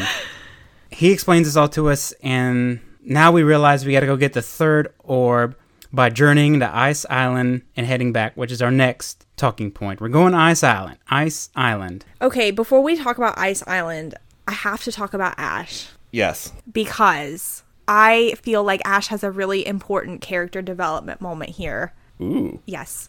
And I, I know we've talked about this, and I'm very harsh on current Ash, like Journey's Ash. I don't like current Ash. I feel like he's a he's got the depth of, like, a plank of wood. I mean, he's, like, not fun. I mean, he has no conflict. I, we've talked about this. I know we talked about it before, but this I liked. And that kind of made me a little emotional because, like, maybe I'm just too much of a sentimental softie or something, but I like when he has this moment of self-doubt. You know, they're like standing around and they're like, Ash, you're the chosen one. Like, the world is depending on you. And that's a big thing to put on a ten year old, right? So he's like scared. I mean, he's really scared. He says that. He's like, I don't know if I can do this. You know, he starts to cry. I mean, he actually has emotion. He's like, oh my God, like, I can't do this. What a wimp. That wimp. He can't like save the world or anything. But I don't know. I think it's a good moment for him. I think it's touching. Like, in all seriousness, Pikachu comes up, reassures him. His other Pokemon gather around. You know, they pop out of their balls, like Pokeball mechanics and all that. They come out without even being prompted. They're gathering around him, reassuring him. And then all his friends are there saying, Ash, we believe in you. You can do this. And he's like, okay, I can do this. This is the part of the movie where I'm like, why'd they call this The Power of One? He's getting all this help and all this stuff. I'm like, this is not like what one person's able to do. This is like the power of a united front, the power of a house. One friendship, you know? one yeah. united effort. I have thoughts on that that we'll get to later. Okay. Okay. I don't know. I just needed to point that out. That is a good point, Alex. This is Ash's first saving the world rodeo. So it makes sense that this first time he's hesitant as opposed to later years. Well, he'll just be like, yeah, it's Tuesday. I got to save the world. Again. Yeah. Well, he has human emotions, you know. He's got his moment of, you know, self-doubt, of apprehension. Like, we don't get that from Ash now. I mean, he's very like, everything's great. Woohoo. I can do anything I want to do if I put my mind to it. Like, it's boring. He's desensitized to it now, Alex. That's the problem. He experienced it too early on. Now he's just he's battle-hardened. So nothing really penetrates his emotional spectrum. Well, now he's like like a simple, like, just, he doesn't even have, like, I don't know. He he just strikes me as the kind of person that would, like, stare at the sun until you, like, pulled him away from it. Like, no, Ash, you have to. Maybe all of his experiences have, like, rotted his brain from the inside. And now he's unable to, like, function. Like, he's the kid who's out there, like, what was that? Was there, like, a movie? Maybe it was, like, King of the Hill or something, when, like, Bobby's playing baseball and he's, like, out there in the outfield, like, picking, like, daffodils or something. Oh, I did that as a kid. Yeah, like, he's out there just, like, occupying himself, like, doo-doo-doo, like, completely naive. Like, he doesn't have any care in the world outside of his own, like, bubble. Like, Ash is just, eh, one-dimensional now. Like, this Ash, this is, like, my Ash. Well, he's the power of one-dimensional. Yeah. Oh, my God. Okay, now we're going to Ice Island. The best way to go to Ice Island is to, for everyone to be like, okay, Ash, walk to Ice Island now. We're going to stay here at Shamouti, and we're going to let you go alone. Bye. He's the chosen one, Austin. The, the prophecy could not have been more clear. It doesn't say the world turns to ash and friends. It just says the world turns to ash. Yes, go walk several miles on the frozen ocean. Why doesn't he ride Charizard? Because he has to tie a rope to Charizard and then sit on some boat wreckage, and then Charizard will fly him there. With Squirtle and Bulbasaur also tied. Yeah, why are Squirtle and Bulbasaur aren't going to be a good sled dog team? He's working with what he's got, okay? But oh my God, how can he, how can Squirtle and Bulbasaur run as fast as Charizard can fly? It doesn't make sense. Gotta get the starters in there somewhere, I don't know. Good God, okay. Marketing. Marketing's gotta take somewhere. Mark, you gotta have marketing points somewhere. Lugia could have flown him over there. Well, we get there eventually. Lugia's here, and Lugia's just like, I'll protect you, don't worry. So he, so Lugia's like... an escort. Yeah, he's an escort, and he's protecting them from the bir- other birds for a while, at least. This is he's one of those useless instances where, like, the birds, they're fighting, and they see Ash, and they just start attacking him. Like, I don't get, like, what the... what do they think Ash is trying to do? Do they know? Do they not want to be calm? Or do they not want balance? I guess they don't want... they want to fight. You know, these birds want to fight. They're going after Lugia for a large chunk of it. That's just... like, this whole ceremony... I'm I'm going to bring this up. Why did we have to go get the orbs from the different islands and put them on this one thing? Why don't we just leave them in this balance chamber? All the time. That's a good point. Why Why are they distanced from each other? That's what I don't get. That's what this whole thing doesn't make sense to me, is why don't we just keep them... I guess, do they separate them so they're harder to get if somebody wants to steal them? Maybe. But then that doesn't make sense because they're not that hard to get to in the first place. Maybe they're like bird S S R Is. And you have to have, like, the ice sphere on the ice island, or Articuno's going to get pissed. But that doesn't make sense, though, because you put them all together on that one island, and everything's back to normal, and they're like, then it's like they're on S S R Is, whatever. Then they're calm. And this is so silly. It it just doesn't make sense to me. They have to take, so all this, like, chosen one shit they do in previous years, like, they take all the spheres and put them on Shamouti, but then they have to take them back. Do the townspeople do that, like, after the fact? They must. Slowking does it. Slowking is the he's the he return yeah. system. That's the reason why he knows so much. It just doesn't make any sense. Why not just leave him in this place where everything's good? Why do we separate him? Plot. That part kind of ruined it for me. We'll continue here. We're on Ice Island. We get the last orb, and then this is where well, it gets. Who helps Ash wait get to Ice minute, Island? Wait a minute. This gets really dumb. This is where it gets really dumb. No, this is awesome. This is what the best about, part. This is... I had flashbacks to another movie when I saw this part. Which part are you talking about? Let's... Team Rocket. That part Team is awesome. Team Rocket coming in clutch with their boat yet again. That the part's cool. The first movie had the Viking boat. This time we have the inflatable boat with the big fan on the back so they can Super like... Super raft. Yeah. Okay, I wasn't talking about this part. You go ahead. Team Rocket, they're here with us. This is the best part. Well, actually, okay, no. This is the second best part. Well, maybe, I don't know, it's tied with the Oak and Delia part, but being the best part. Oh, my God. Austin, did you want to talk about it, or should I? No, I'm talking way too much. You go. Me? I think I'm yeah, talking you. too much. Okay, they have the best motto ever. Can I say it, or should I wait? I think that was one of my quotes, but if we're not doing that, go ahead. Oh, we're doing quotes. There's so many other quotes. Are you going to take the motto as it, or should I do it now? Okay, let's it. do a performance of the motto. Okay. Put it in the chat. Okay. okay, put it in the chat. Should I do it? Okay. I'll be Meowth. I didn't, like, designate who did what, but I'm sure you can figure it out. Yeah, I don't know who's talking where. All right, Alex, you do a one-woman performance. No, Jesse's first, and then James, and then Jesse, and then that's how it goes, right? I'll be Jesse. I'll be James. Okay. Point to me when I'm supposed to talk. If that kid thinks we're here for trouble, we're certainly going to burst his bubble. Instead of causing tribulation, we've undergone a transformation. Though it's way outside our usual range. We're going to do something nice for a change. Jesse! James! Up till now, Team Rocket has been quite unscrupulous. Being good guys for once would be super dupulous. That's right. Boom. Good job, you guys. The, flawless, flawless. Flawless Flawless as usual. Anyway, I love them. They're so great in everything they do. They're the best, one of the best parts of this movie, for sure. Oh my God, and then the end. Oh God, oh my God. It yes. completely tugged at my heartstrings. We, we'll have to talk about that when we get there, but. Okay. Team Rocket escorts Ash to Ice Island. Great. It's really cool. The animation's really cool. yeah, that this I wasn't talking about this part. I was talking about the part a little bit after this. But yes, Team Rocket gets us there, and it, it's awesome.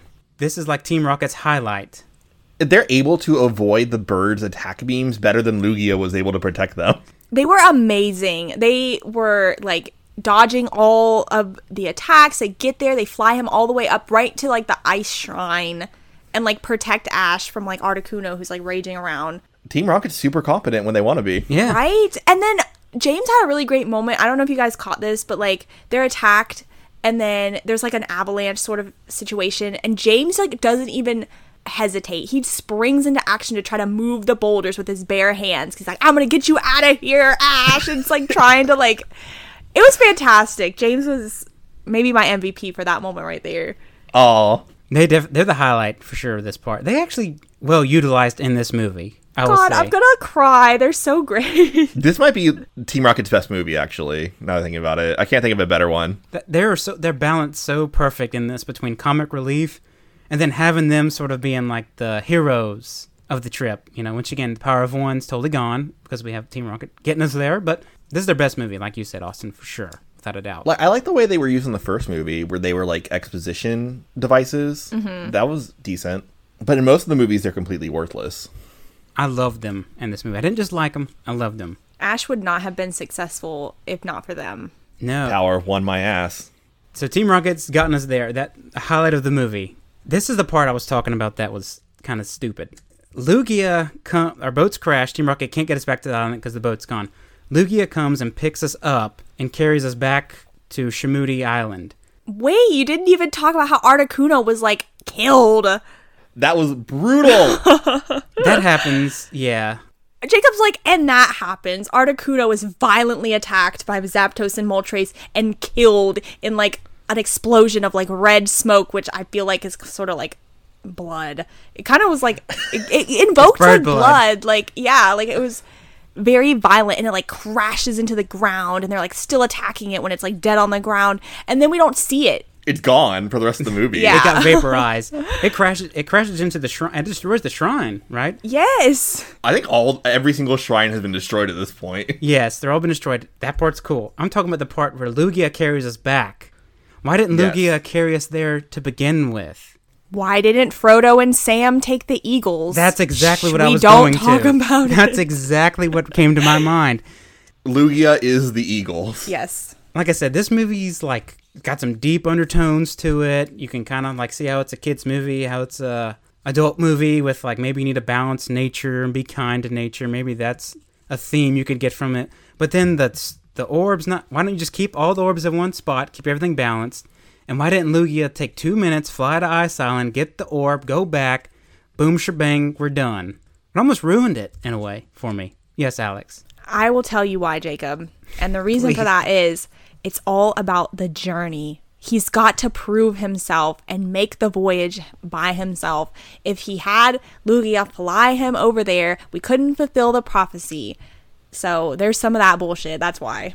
So he can get him back, just not there. That's not in the prophecy. Right. You can ch- cheat with Lugia on the downhill, not the uphill. It's a personal growth journey. Like, he has to go and do this and prove himself and take on this trial and tribulation on his own.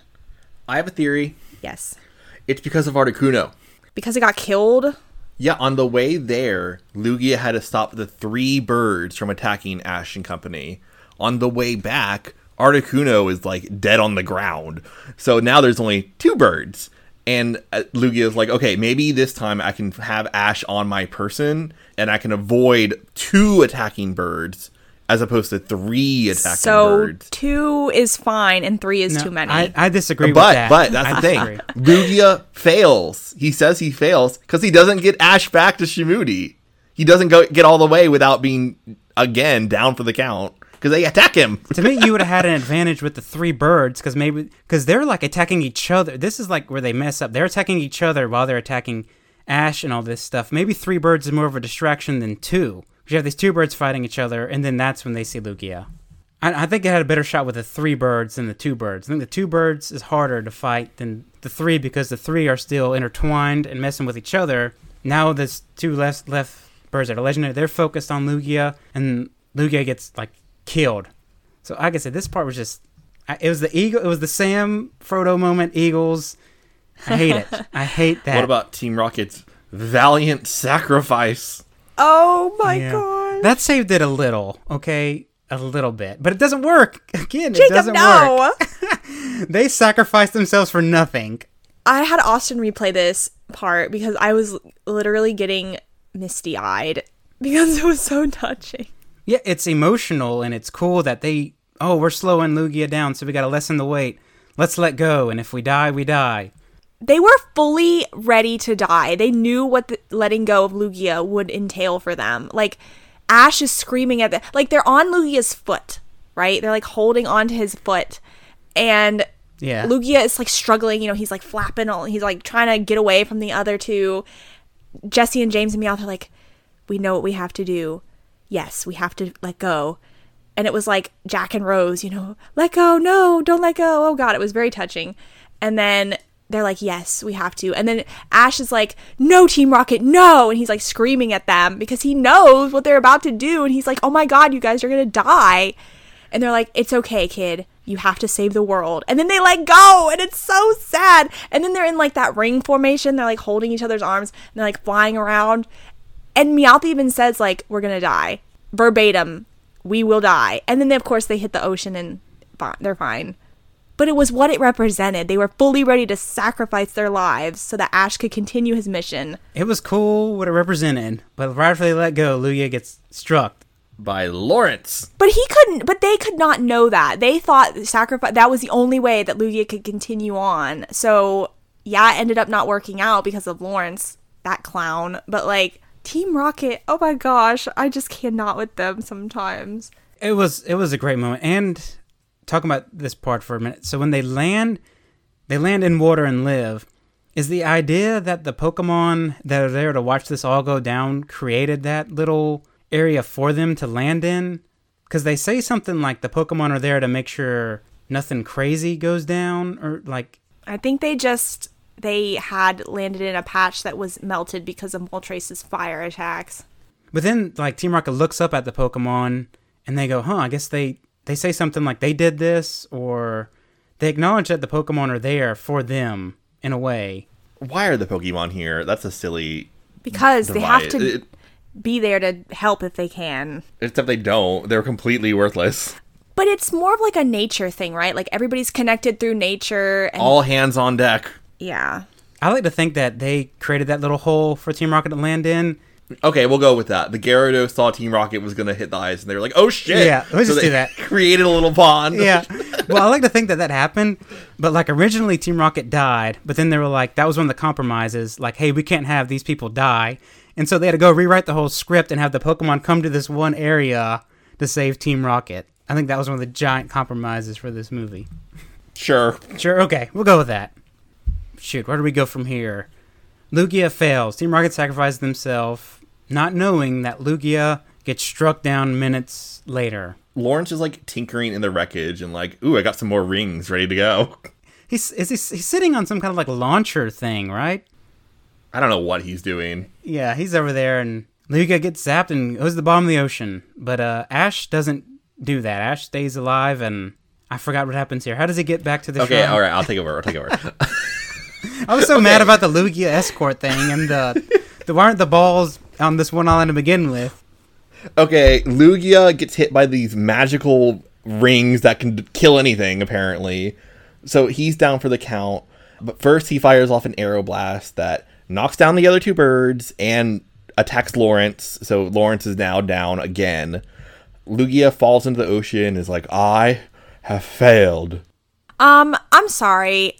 Can we talk about how, we never talked about how Lugia had a male voice, and it's really upsetting. All right, go for it, go for it, let's do it. Um, no, just, just, just a little aside, I don't mean to interrupt you, but Takashi Shudo, it just, it's disrespectful. He didn't want it to be male. Honestly, it should have been, in my opinion, it should have been a unidentified voice, you know, something more androgynous to where it'd be like, you know, because it's not supposed to have a gender anyway. Like, Takashi Shudo wanted it to be a female voice, but they had a guy's, like, deep voice, like, hello, Ash. And, like, it's the weirdest thing. I hate it. I'm sorry. Arceus had an androgynous voice. Yeah, so why couldn't they do that? Like, why couldn't they have just, like, made it more ambiguous or, like, even more feminine leaning? Like, I just... I, I was mad on Takashi Shudo's behalf because I hated the voice. I'm sorry, please continue. They could have had a male say the lines and a female say the lines. And then overlay them. Then merge them together. Overlap them Ooh. together. Jacob, that's perfect. That would have been, like, if that's the direction he wanted to go and make it genderless, I guess is what it is, that would have been the way to do it. That would have been pretty cool. Because then it would have add more, like, effects to its voice. Because it's this, it's supposed to the cre- creator of life or whatever. It's Mother Nature. All right, go ahead, Austin. I lost my place. Lugia's dead in the water. Yeah, Ash is in the water. Ash is drowning in the water. Pikachu is awake and is like, baby! So at this point, Misty and Tracy remember that they exist. So they have to go out and save Ash! Oh my god! So Misty goes out there with a rope and grabs Ash, and Tracy reels him in. And Misty's like, Ash, wake up, wake up! And Ash is like, okay, I'm awake, I'm awake. Tracy, get the fuck off me! As he, like, pushes Tracy oh, aside. Yeah. Well, Tracy tries to help him, and then Ash is, like, limping, and he's like, I don't need your help, and, like, throws him off the cliff. Yeah, here is where, before we get to the next part, I want to do my Power of One spiel. Okay. Oh, yeah, you had your theory. What came first, the Donna Summer song called The Power of One, or the name of this movie? Which came first? Do you know, and we're supposed to guess? I don't. I don't know. Okay. What do you guys think? Um, I gotta refresh myself on the lyrics. I like to think the song came first. Like, were they like, okay, Donna, you, you're the queen of you're the queen of disco, but we're gonna make you sing these lyrics that we wrote for you about Pokemon? I mean, honestly, that'd be a, a paycheck involved for sure. Right, some change had to be thrown. This song could be a standalone song. It easily, I mean, it's a good song. It is. You can make a difference with cor- courage. You can set things right. The gift to dream to make the dream real. It's yours and mine. The power of one. I mean, I think the song came first. Okay, the song came first. That's what I was thinking. So they retroactively put a message of rugged individualism into the movie, which is wild. But this says wild. Then one by one, we can make the world a much better place. Right. Imagine how life will be when we stand in unity. Each of us holds the key. It's inside of you and me.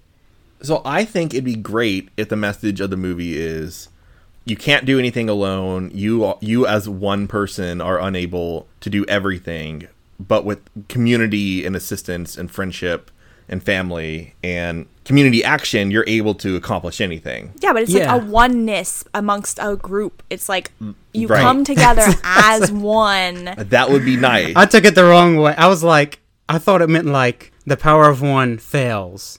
Like oh. like like this is the power of one. Like you can't it's you can't do it. You know, I didn't think it was like one community. Everyone is throw is throwing in assistance here. Ash yeah. is the chosen one, but Pikachu's guiding him the whole time. Maren is, you know, ferrying him to the islands. Team Rocket is saving him left, right, and center. Lugia is their protective shield. Misty and Tracy are saving him from drowning. Melody has the musical know-how, so she's like a very key part of this. So, okay, great. The oneness of all of us working together. That's a wonderful theme. But Ash in this sequence is like, I can do it myself. Tracy, get the fuck off me. I gotta walk up these stairs by myself. Do not help me. And I'm like, Ash, what is your fucking problem in this one part? It's weird, right? It doesn't make sense. It's so weird. And we're on a time limit, too, because there's literally like, like the earth is shattering at this point. Like, people are dying through these storms. Can I come to Ash's defense? Okay, go. Try.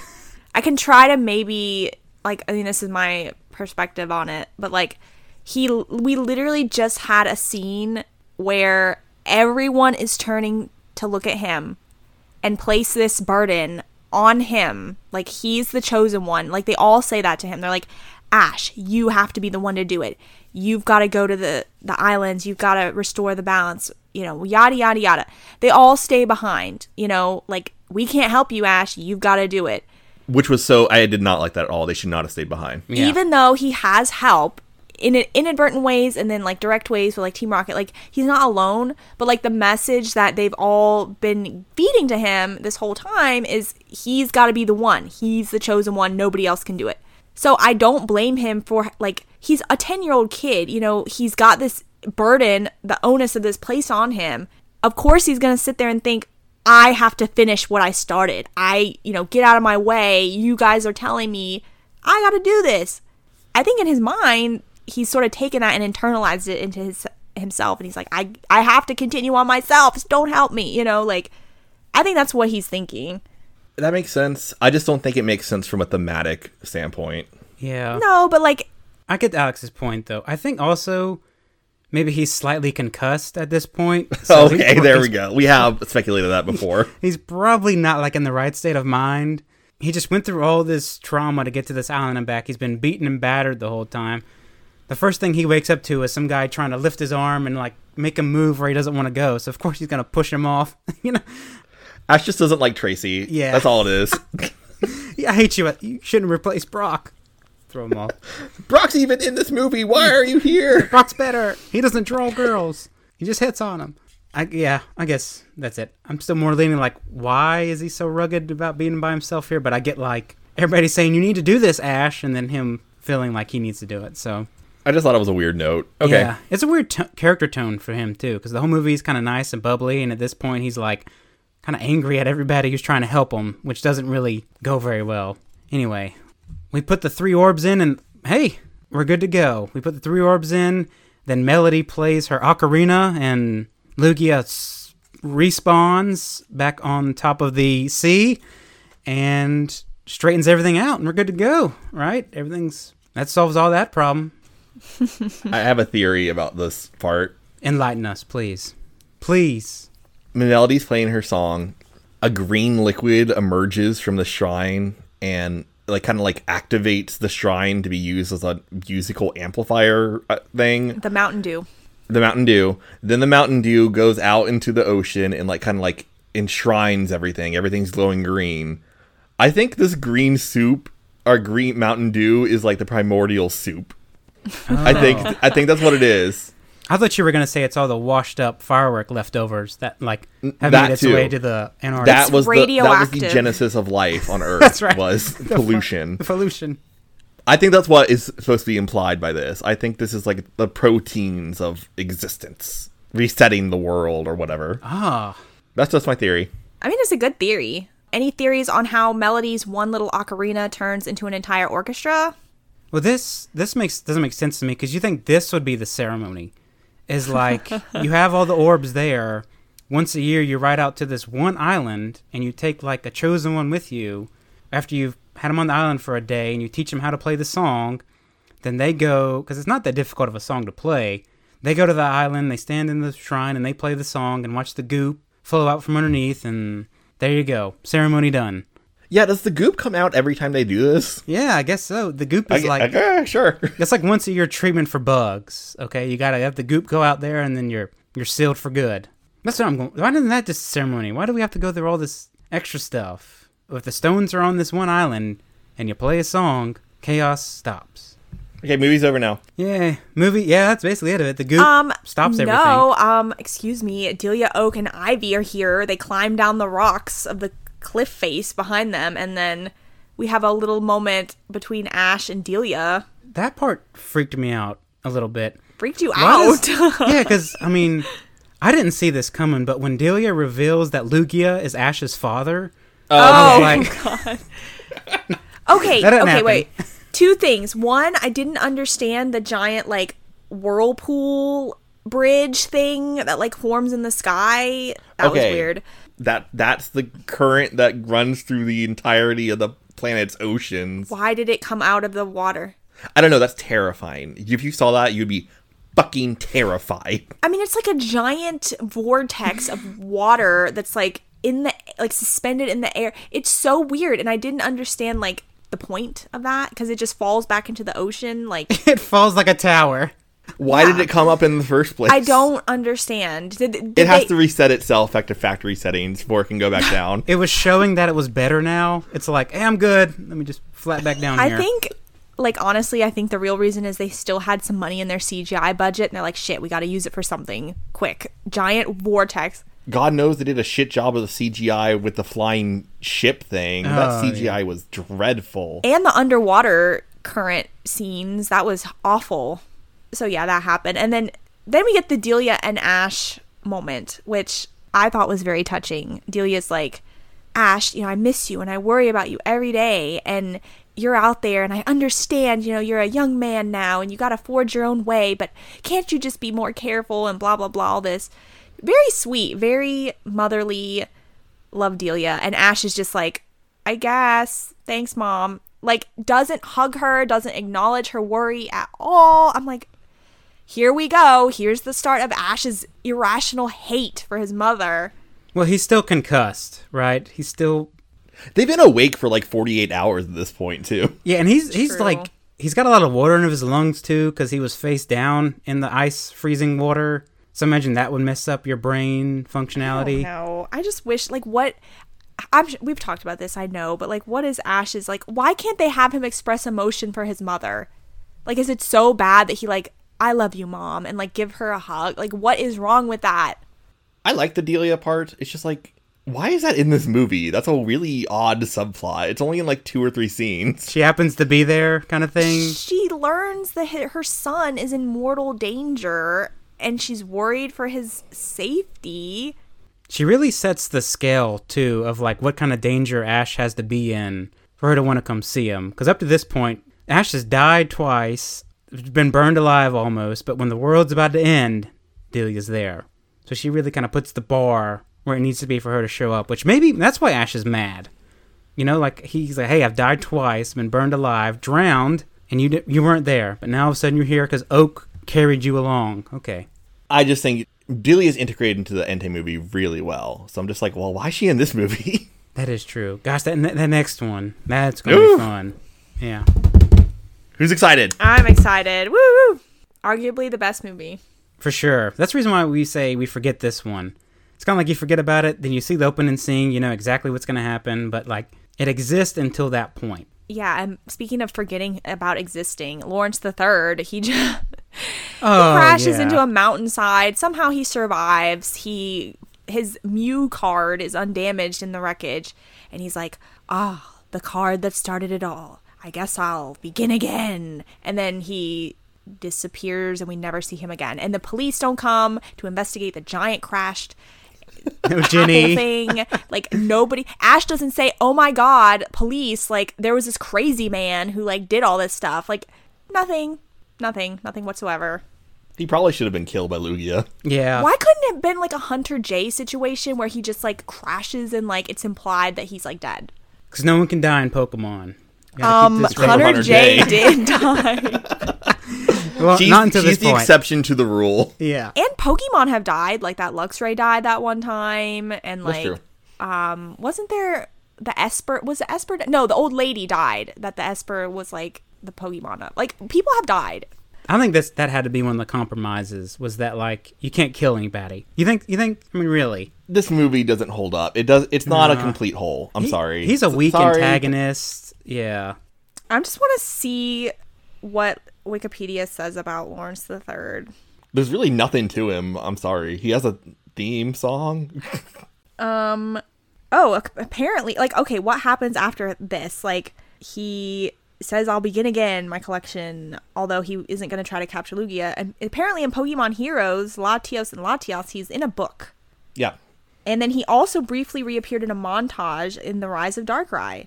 I think that was like a clip show thing. And that was it. Huh. So he's still he's still there. He's at large. Yeah. He's out there. There's no bounty on him, though. It's weird. Every storm we encounter from here on out, his fault. Yeah. That hurricane in the earlier episodes was him. There you go. You can't blame him. Maybe he's just trying to start a collection of, like, cast form, and they're, like, out of control, and it's not his fault. But this whole thing was, really. I mean, yeah. And he's got bad hair, so shame on him. The worst of all his sins. Yep. I mean, does that basically wrap it up, or is there, like... I see we've got the end with uh, Donna Summer and Weird Al. That's the next. That's our. That's our separate episode where we dive deep into the okay the lore of the soundtrack. When we come back for season three, do you want our season three premiere to be the Squirtle episode, which is next, and our Pokemon the Movie two thousand soundtrack review? Yes. All right. We have to talk about. We would be remiss if we didn't talk about Pokemon. Everybody, Pokemon. And the various short-lived nineties. Teen idol bands that also were involved. I'm excited for this. I didn't realize it was this complex. Oh, God. I mean, there's a lot. Okay, Jake, there's so much happening. This, okay. The nineties were a spectacular time. We didn't even talk about the first movie soundtrack with, like, Christina, um, Britney, N Sync. We can do a recap of that. Okay. Oh, Lord. That's really an episode in itself, then. Recap yeah, the it nineties. Is. It's gonna be. I'm. I'm down. Interesting. That's gonna be fun to talk about. Especially, I had. No, I had no idea.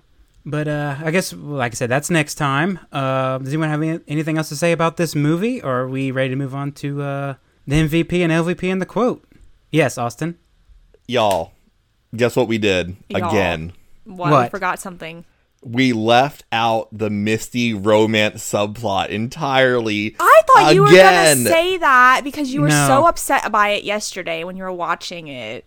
That part we were, we were talking about him landing on the island for the ceremony to begin. I was about to bring it up. I swear I was, but I let it go because it's it's once again it's minute and it's the, it's stupid. It's only mentioned yes. like twice anyway. Like, it's a little, you know, like almost every line Misty has in this movie is. Okay, so Melody's here, and she's like a ten-year-old vamp. character. She's uh, shipping. She's trying to ship, right? It's weird. I don't like it. And she's like, ooh, Ash is sexy. Oh my God, let me get all over him. And Misty's like, fuck you. And Melody's like, what? Do you like him? And Misty's like, no, I don't. Yes, I do.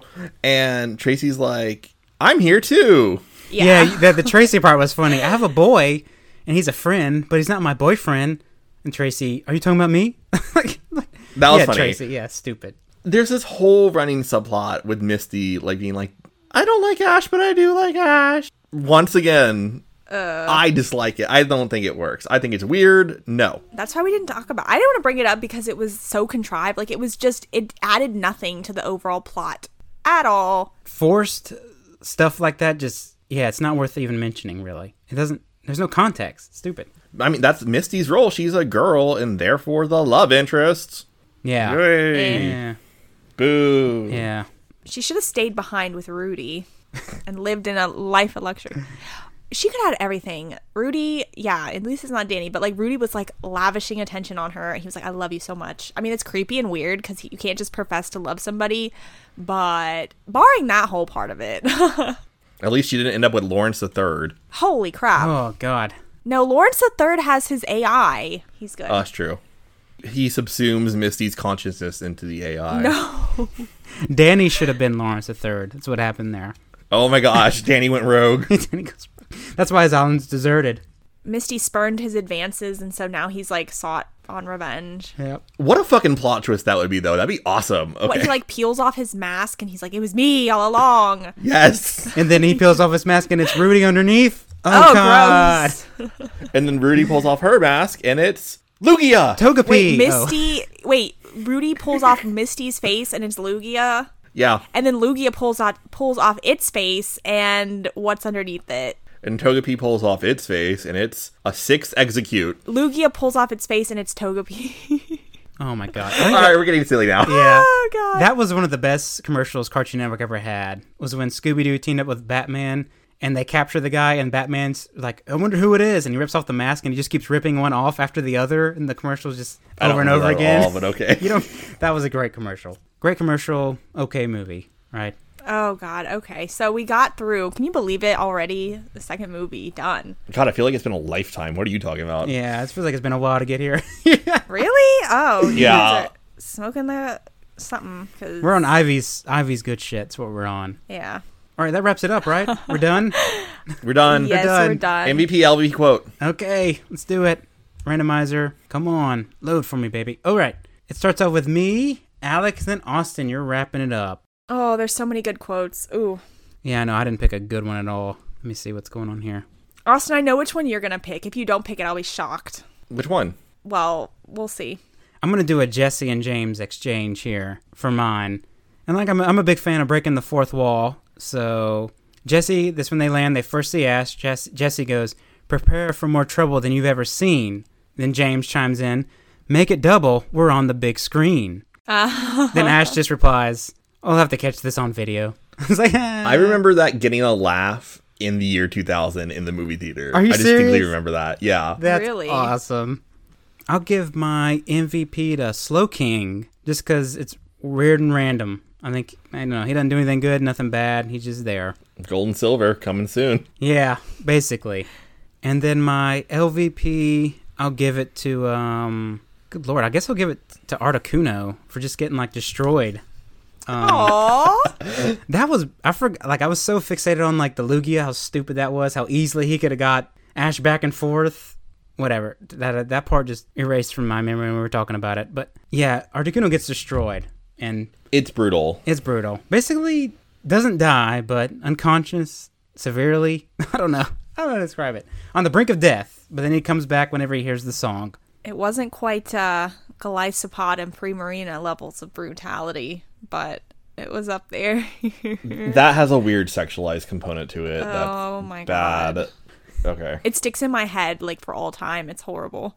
Put that in the chat link. I want to watch it real quick after this. Sure. Uh, I'll see if I can find it. I'm sure it's out there. It's it's really shocking. Oh, well, that, uh, that wraps it for me. Alex, what you got? God, there were so many good moments.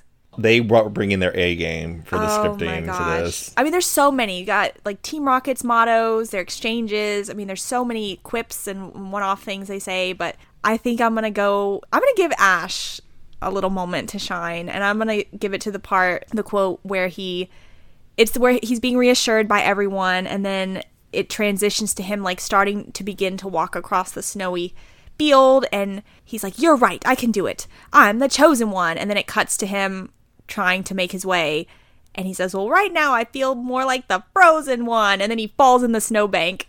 It was so cute. I thought you were gonna go with the quote right before that, but that's okay. Which one? What, was what quote is that? Oh, the, Bob. Yeah. Oh, yeah. I wish my name was Bob. I wish my mom named me Bob instead of Ash, because it's not in the pro- Bob is not in the prophecy. And the world shall turn to Bob. Yeah, exactly. Oh God, there were so many good ones. Okay. I want to give, okay, I'm going to give my M V P to Team Rocket, of course, because I love them so much. And also, shout out to Weezing. We didn't talk about Weezing at all, but it was trying its damnedest to get um, Zapdos out of that cage that one time. And he, like, bumps into it and, like, falls on the ground. And I felt so bad for him. L V P, this is going to be controversial, but I think I'm going to give it to Ash. No, I agree. It's mostly just because of his interaction at the end with Delia, and I was upset with him. I didn't really have an issue with him the whole movie, but then the end, I was like, oh, of course. Ash cannot just accept his mother's love. Shame on you. I like Jacob's theory that he's not in his right mind near the end of this movie. Like, he's just out of it. Someone get him medical attention. Yeah, they definitely needed that for sure. My quote will be the legendary quote from the party sequence. Thank you. That's what I thought you... I'm like, if you don't pick this, I'm going to have to say it. I had to look through my notes because I forgot about this. How could you? This is the best part. It's either Maren or Carol. I can't remember which. We cut to halfway through a punchline. And she says... And then she said, "No, but I do have crabbies." Uh. Oh, you know that got a laugh out of the parents in that. Oh, but that was theater. A great one. Yeah. I can't believe that got through, like... They didn't get it in editing. This is hard. I guess my L V P will be Lawrence the Third for taking nature into his own hands. Fuck that guy. This goes out to all the rich billionaires doing whatever the heck they want in the world. Fuck you. My M V P... Hmm... That's a hard one. My M V P is going to be Pikachu. Okay. Pikachu knew something was up from the start of this movie and was, like, very serious about it. It was not fucking around. He was like, let's go. We gotta go. Now, he was barking orders at people. He fearlessly stood up to Zapdos and was like, Zapdos, what are you doing? Good. For- he was doing a great job. Very encouraging, too. Forgot to mention that when time needed. Yes, he, he helped Ash a lot in this movie. Yeah, that was the power of one. It was all Pikachu. The chosen one is Pikachu? That's I it. love it. That's it. That wraps up the M V P, L V P, and the quotes. Unless anyone else has anything more to say. No. I think we covered a lot. These movies are draining. They are. There's a lot that like goes on, and uh, especially with this one, there's a lot of like big themes in it that just don't fall into order, and you got to kind of like mm. rearrange your thought process. And there's a lot of, like I said, critiques along the way. So yeah, but we did it. We did Pokemon the Movie two thousand, Power of One. We did it. Now for the next episodes, we're gonna do. What we talked about earlier, the Squirtle episode, and then the music recap summary for the movie. We'll see how that goes. We'll see how that goes. But there's going to be some time before our next episode. We're going on an estimated three-week hiatus. That's uh, estimated. That's not written in stone for the three-week hiatus. We're going to take a three-week estimated hiatus to handle some personal stuff and then get rearranged for season three of Pokemon. I guess that's anyone have anything else they want to say or add to that? Yes, well, we're excited. We're we are continuing our journey, so make sure to tune back in. We're only taking a short break, so be sure to catch us when we resume our episode critiques. We will update on the Twitter, right, Austin? Right. So please follow us to get the latest updates and other funny stuff, because Austin does a really great job maintaining that. So mm, I don't know about that. Nah, it's pretty well done. I'm, All right. I'm excited to get, whenever we come back, I'm definitely excited to talk about that episode. And then the music has got me like, during this break, I'm going to do my best to research. I'm going to reach out to you, Austin, for some links or something for that. Okay, I'll, we'll figure it out. Okay. Thanks for joining us for season two of Out of the Drying Pan. Yay, we did it. Thank you for journeying with us this whole time. It's been an adventure. Hopefully we've like gotten some laughs and some real thought-provoking stuff. You didn't know the Pokemon anime could be this deep, did you? We're breaking it down for sure. What a long-ass season. Oof. Can you believe it? Oh my god, I'm so excited for Johto and all their crazy like backwoods towns they go to. Just wait. Keep that sentiment going. Keep that in mind. Yes, so make sure to join us because we have to talk about the Sunflora town and the Mareep town and all kinds of towns. All kinds of towns. So we finished, like you guys said, we finished season two. Are we going to finish something else up today after the podcast? Y'all, do you want do you want to finish? We got to do it. We have to okay, just do okay, it. This is going to be our longest episode yet. Let's do it. This is our double special deluxe episode. We promise this time we're going to finish My Immortal. There's two quick chapters left, so stick around after to hear that if you want. That's all, all I can say about that. Uh, but before we get to My Immortal, we just like to say thank you all for listening, and be sure to leave us a five-star rating. If you have any questions or comments for the show, be sure to send them to outofthedryingpan at gmail dot com. Again, that is outofthedryingpan at gmail dot com. And be sure to follow us on the Twitter that Austin has a good hold of. The handle is Out of Drying Pan. Again, the handle is Out of Drying Pan. And we'll see you next time as the journey continues.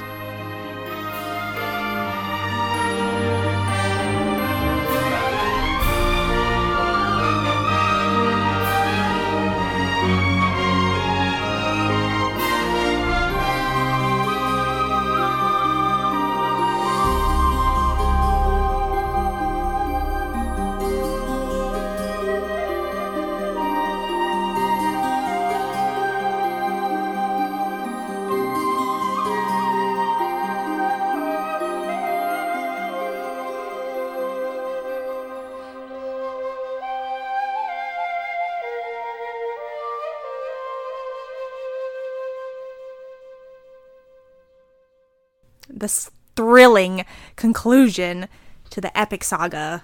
Austin, your name is first, if you want to. What chapter are we on? forty-three. What Trust chapter me. Are we on? I'm Hold not on, lying this time. The... We're on forty-three. Hold on, I gotta get the thing. Finish it. You know what? I just want to say, Jacob, I'm almost like getting emotional because it's been a journey to get this far, but you have been a good sport and you have stuck with this, and so we appreciate it. Jacob, any segment you want to suggest, we're all ears. Or our listeners, if you have something you want us to read, because we do a, such a good job with our professional voice acting skills, let us know. Or if you've written one yourself, fan, send it in and we'll we'll give it a go. it, it, we'll give it a like that. We'll give it a uh, like a pre-screen, of course, to make sure that the the bar we have for as far as we're willing to go, it doesn't Some cross that bar. Criticisms. But, yeah. yeah, we won't. Uh, we. We'll give it praise. We'll try not to be too hard on it because, you know, writing this stuff's hard. We respect the creative process. We're not writers. If you had joined us for our fan fiction episode way back when. Okay, chapter forty-three. A N. I think after this, I will have a boot two or three more chapters. Thanks to all my reviewers, no, not das flammers. If you flamed sis story, then you suck. If you flame, then fuck you.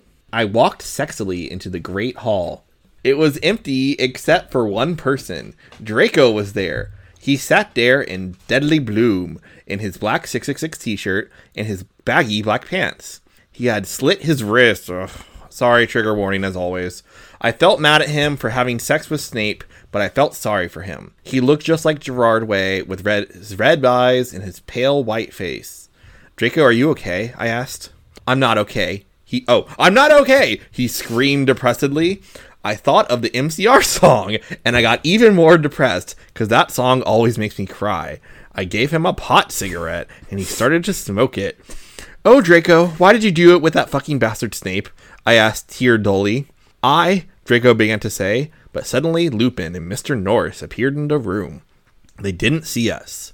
I'm so glad we, me, and Snape were freed, said Lupin.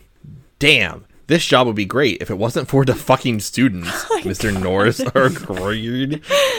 Pop Adelum! I yielded, angrily pointing my wand at them.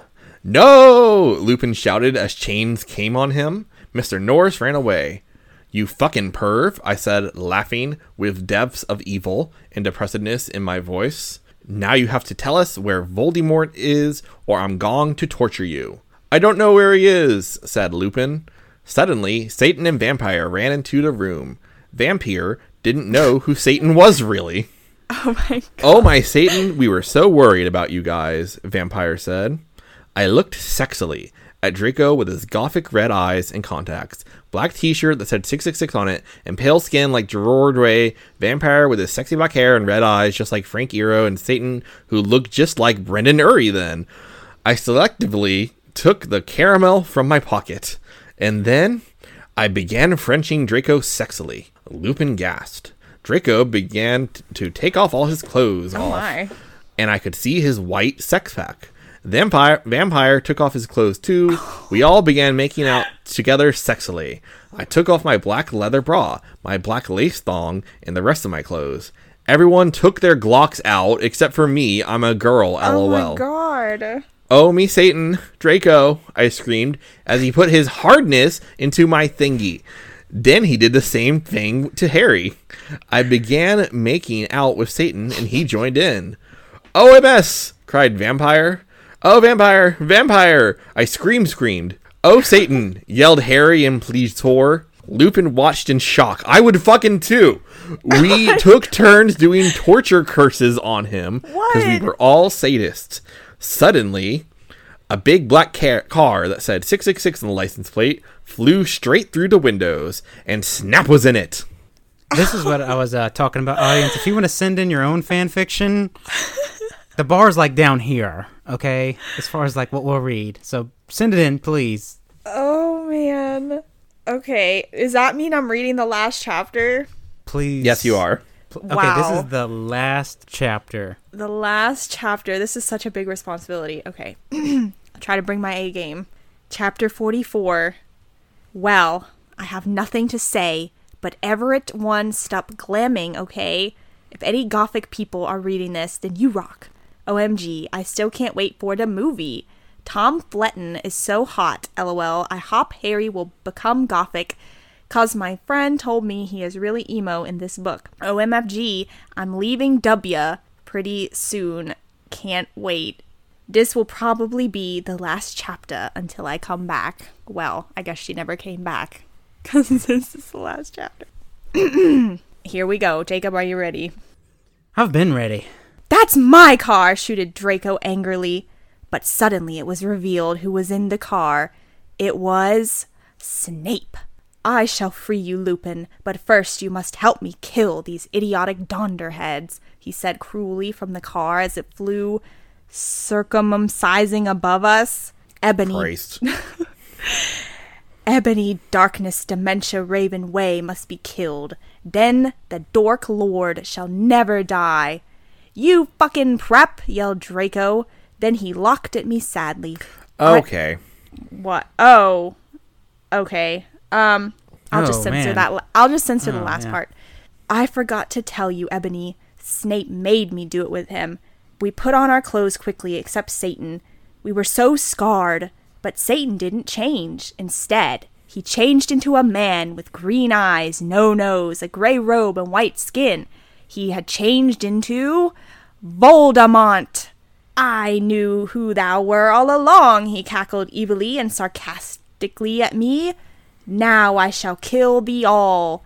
Thunder came in the room. No, please don't kill us, pleaded Vampire. Suddenly, Willow, Be Bloody Mary, Diabolo, Ginny, Dracula, Fred and Gorge, Hagrid, McGonagall, Dumbledore, Sirius, and Lucian all ran in. What is the meaning of this? Dumbledore asked all angrily, and Voldemort looked away. Because Dumbledore is on- the only wizard he is scared of. He did a spell, and suddenly his broomstick came to him sexily. Voldemort flew above the roof evilly on his broomstick. Oh my goth, Slugborn gasped. Get it, cause I'm gothic. The Dark Lord shall kill all of you. Then you must submit to him, Snape ejaculated menacingly. Good. You I'm not going to say this last part. You fucking preps, Sirius shouted angrily. I know a four-letter word for do- dirt. Cruciatus, screamed Harry, but the sparks from his wand only hit Draco's car. It fell down, snapped quickly, crawled out of it, and picked up the Sidio camera. Oh my fucking god, I cried, because the video of me in the bathroom, the video of me doing it with Draco, and the video of Satan doing it with... If you kill me, then these Sidios will be shown to everyone in the skull. Then you can be just like that gothic girl Paris Hilton, he laughed meanly. No, I screamed. F Y I, I have the picture of you doing it with Lupin. What is she talking about? Lupin slurped as he sat in chains. I saw too, she's gonna show everyone in the picture, Harry shouted angrily. Shut up, Lupin, Lumpkin roared. Foolish ignoramuses, yielded Voldemort from his broomstick. Thou shall all die soon. Think again, you fucking muggle poser, Harry yelled, and then he and Diabolo and Navel both took out black guns. But Voldemort took out his own one. You guys are in a Latin standoff, I shouted despairedly. Echo Neville's wand, cried Voldemort, and suddenly Neville's wind was in his hands. Now I shall kill thee all, and Ebony, you will die. He made lightning come all over the place. Save us, Ebony, Dumbledore cried.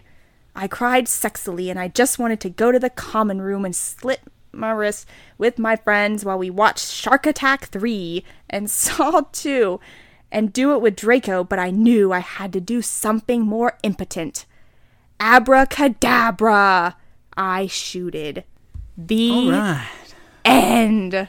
That was the best chapter yet. I can stop putting the damn, like, warning text on the fucking episode descriptions now. Oh my god, you guys, I can't believe we finished with this.